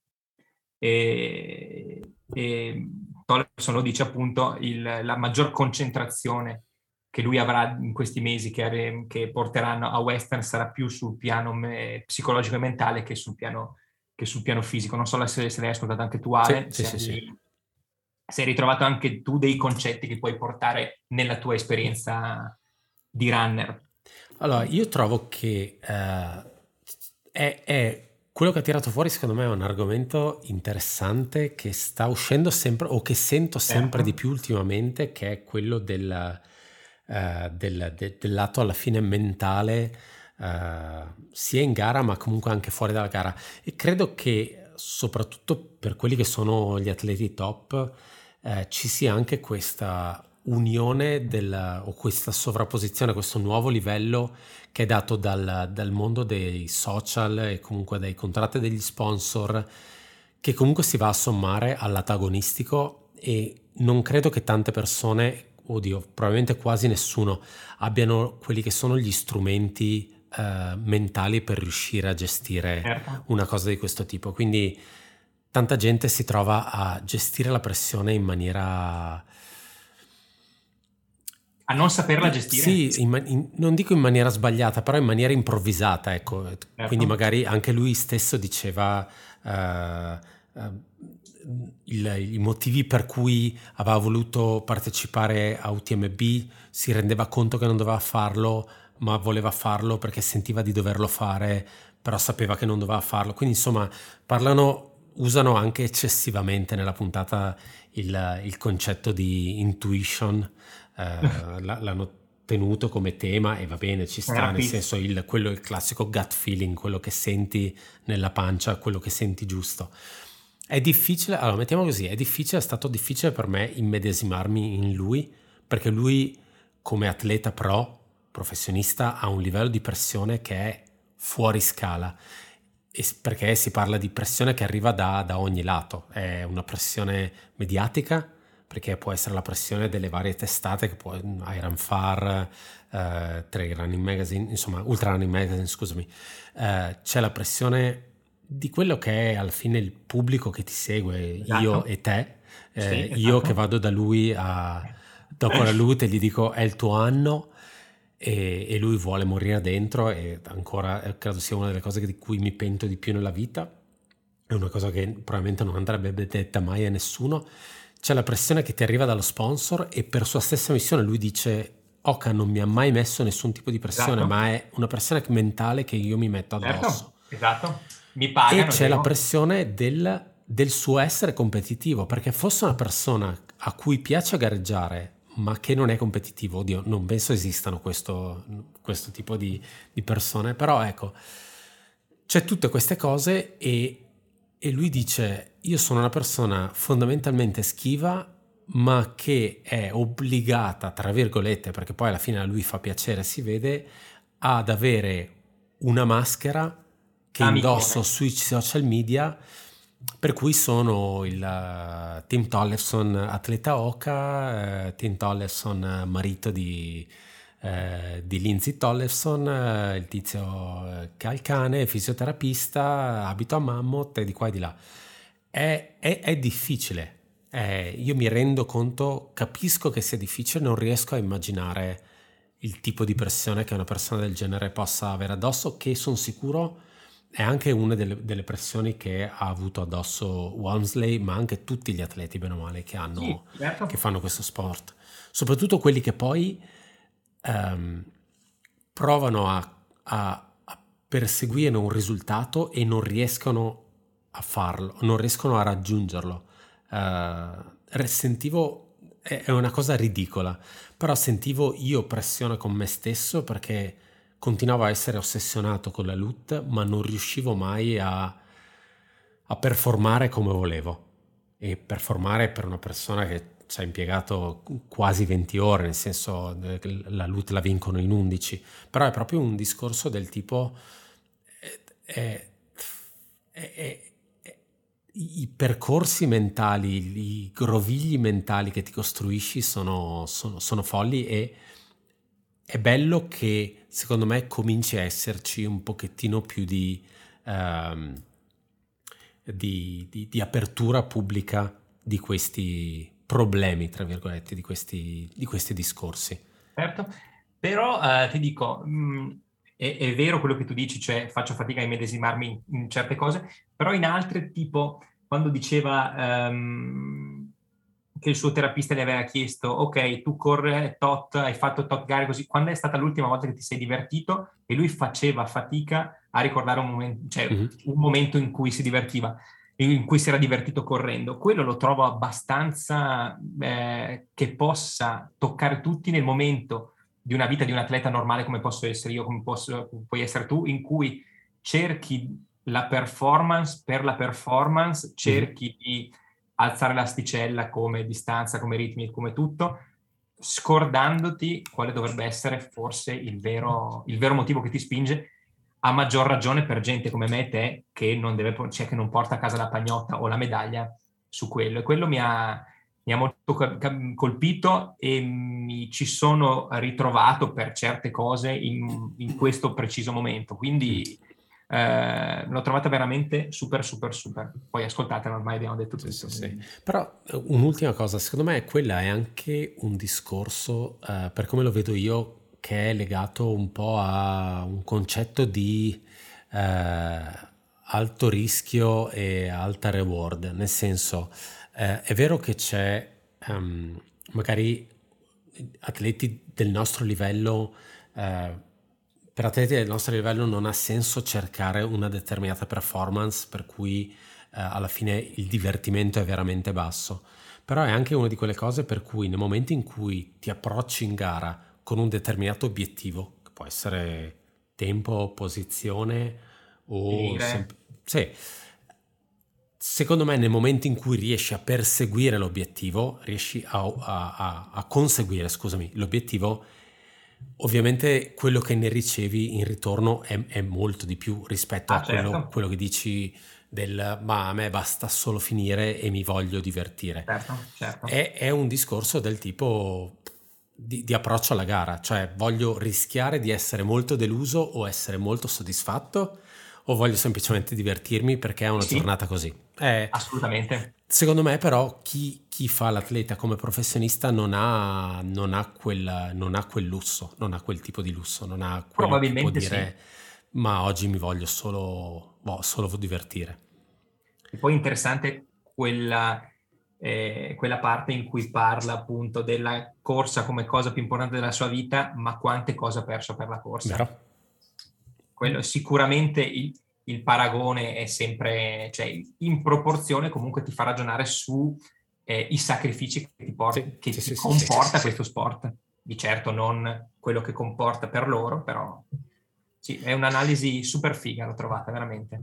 Sì, una bella, una bella chiacchierata, assolutamente consigliata e belli, belli argomenti e lui comunque è una persona assolutamente intelligente, quindi è bello anche vederlo lucido. Uh, e trasparentissimo. Sì, eh. sì, sì, in quello, nel, nel, suo pensiero. Poi io, io spero onestamente uh, che lui riesca a, a, a, inquadrare le cose correttamente e a vivere le cose uh, in maniera migliore. Mi rendo conto che a volte non è facile, però è quello che gli auguro.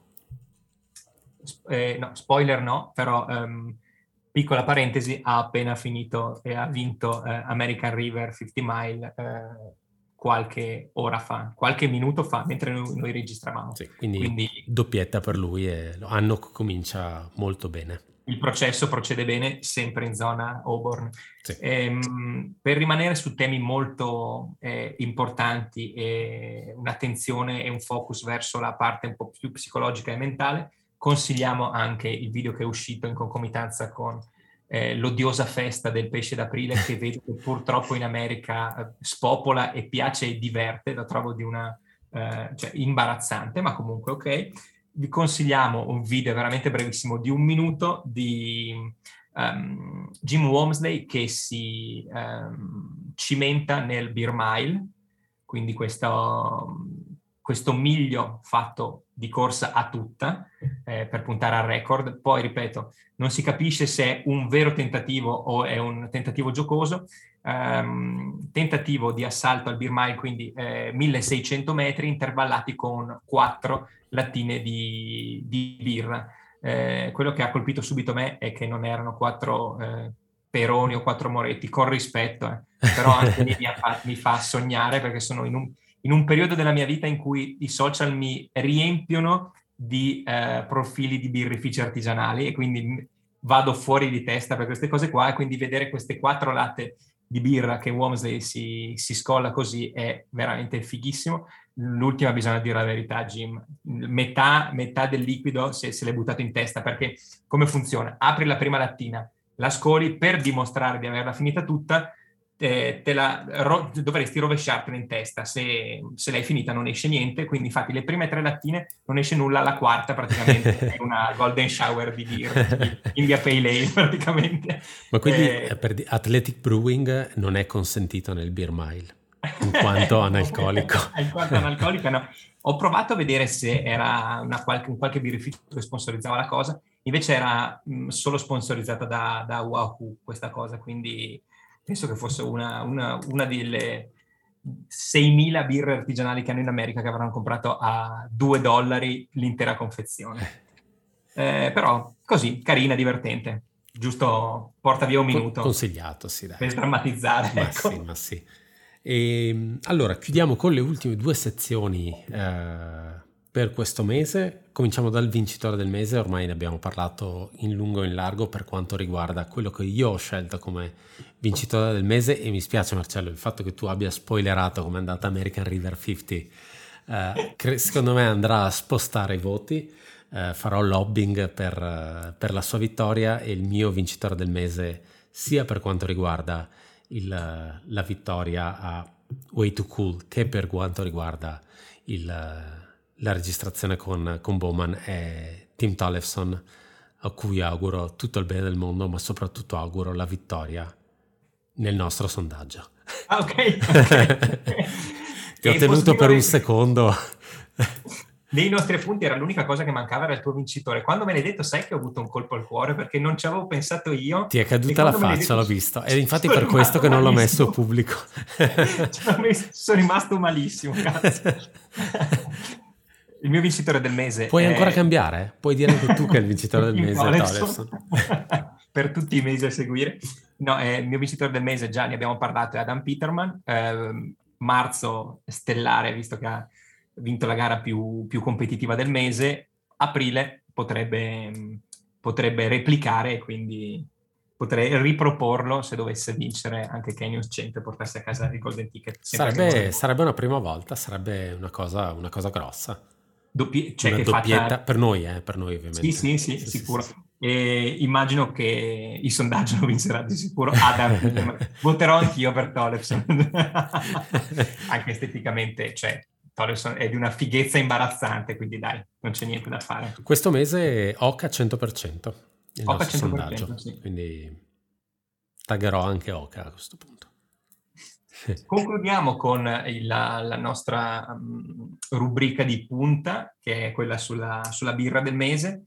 Eh, come birra del mese ho scelto una birra iconica, eh, che è strano che non mi sia venuta in mente prima perché è veramente una delle più conosciute in Italia e nel mondo, che è la Punk IPA di Brewdog. Brewdog è un birrificio che è nato nel 2007 in Inghilterra da due soci che avevano voglia di un po' scombussolare il mondo eh, chiamiamolo piatto delle classiche ale inglesi, eh, rivoluzionandolo eh, e portando dei sapori un po' americani in Inghilterra, tant'è che a distanza di neanche 20 anni, di 15 anni, eh, la Punk IPA di Brewdog è la birra artigianale più diffusa in Inghilterra e il birrificio vale ora 2,2 miliardi di dollari. Um, sono degli assoluti geni del, del marketing perché ehm, hanno, hanno, sempre fatto delle, delle, iniziative molto particolari, hanno fatto delle, delle sfilate oppure delle campagne molto eh, irrisorie, se vuoi, nei confronti della società inglese e hanno aperto una marea di birrifici e di brew pub Uh, in tutto il mondo, mi pare che ci siano a Dubai, in Italia uh, ce n'è uno a Firenze e uno a Roma se non sbaglio, ma dovrebbero arrivare a sei quest'anno, uno anche qui a Torino, grazie a Dio e hanno un, eh, un albergo a tema eh, birra, per cui con, spille, eh, con spine in camera. E l'attitudine è quella un po' punk, per cui eh, la birra per il popolo. E se vuoi, secondo me, ehm, il birrificio Crack di, del Padovano, mm-hmm. eh, di cui mi hai donato birre, secondo me si rifà un po' a quello sia come come grafica che come idea di scardinare e di rivoluzionare un po' il mondo, tra virgolette, borghese della, della birra, qua in Italia più o meno, in Inghilterra un po' di più. Eh, per cui consiglio la birra, è una, una IPA, tanto per cambiare, eh, con delle note belle resinose al naso, però è molto morbida, molto, molto piacevole alla beva. Eh, per due volte hanno fatto anche una campagna che si chiamava Equity for Punk, Equity for the Punk, mi pare una cosa del genere, o Equity for the People, nel senso che cedevano delle, mh, mm, delle partecipazioni delle azioni de, del loro birrificio per chi voleva per chi voleva aderire, avevano, mm, se non sbaglio la seconda volta avevano raccolto in pochissimi giorni 3 milioni di euro eh, ci avevo pensato più di una volta, ma non tanto per quello che ti danno, perché chi se ne frega, ma per pensare di essere per una piccola parte, cazzo, proprietario di un birrificio. Infatti sono andato a cercare, non si può più, dal 2011 non, non, hanno più, non sono più usciti queste storie. D'altronde con 2,2 miliardi di dollari penso che sono a posto. basti e avanti. Ok, direi che anche per questo mese è tutto. Eh, siamo andati da quello che vedo dei tempi, ovviamente, poi devo ancora montare per benino l'episodio, però siamo andati un po' più lunghi del solito, quindi speriamo di far piacere a chi avrà una long run. Long. Esatto, un po' più long delle, delle, delle, degli ultimi mesi. Uh, prima di chiudere, io direi che faccio i ringraziamenti ufficiali. Beh, intanto ringrazio tutte, le pers- ringrazio tutte le persone che hanno ascoltato l'episodio, che hanno in queste settimane condiviso questo episodio e gli altri. Ringrazio chi si è aggiunto su Patreon, e cioè Monica Francioso, che tra l'altro uh, tiene un podcast tiene un podcast, non si dice così, ha un podcast chiamato Donne Ultra che vi consiglio di, di, seguire, di ascoltare. Ringrazio ovviamente, sempre per quanto riguarda Patreon, Davide Gogna che mi ha fatto presente che l'ho ringraziato almeno sei volte, quindi ho pensato perché non ringraziarlo una settima e, e magari ogni mese ringrazieremo Davide Gogna. Magari la gente andrà a trovare Davide Gogna per capire chi è questo personaggio della, del mondo della, comun- della, community trail. E facciamo una piccola anticipazione di quello che succederà nelle prossime settimane cosa dici? direi di sì ok. abbiamo già preso appuntamento con Francesco Cucco che intervisteremo a brevissimo.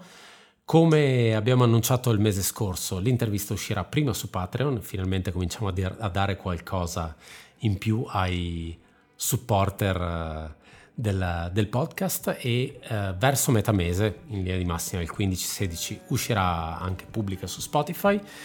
Direi che questo è tutto, potete trovarci su Instagram, Facebook, scriveteci alla mail info.buckle.it se non volete essere pubblici e grazie ancora di tutto, grazie Marcello e alla prossima.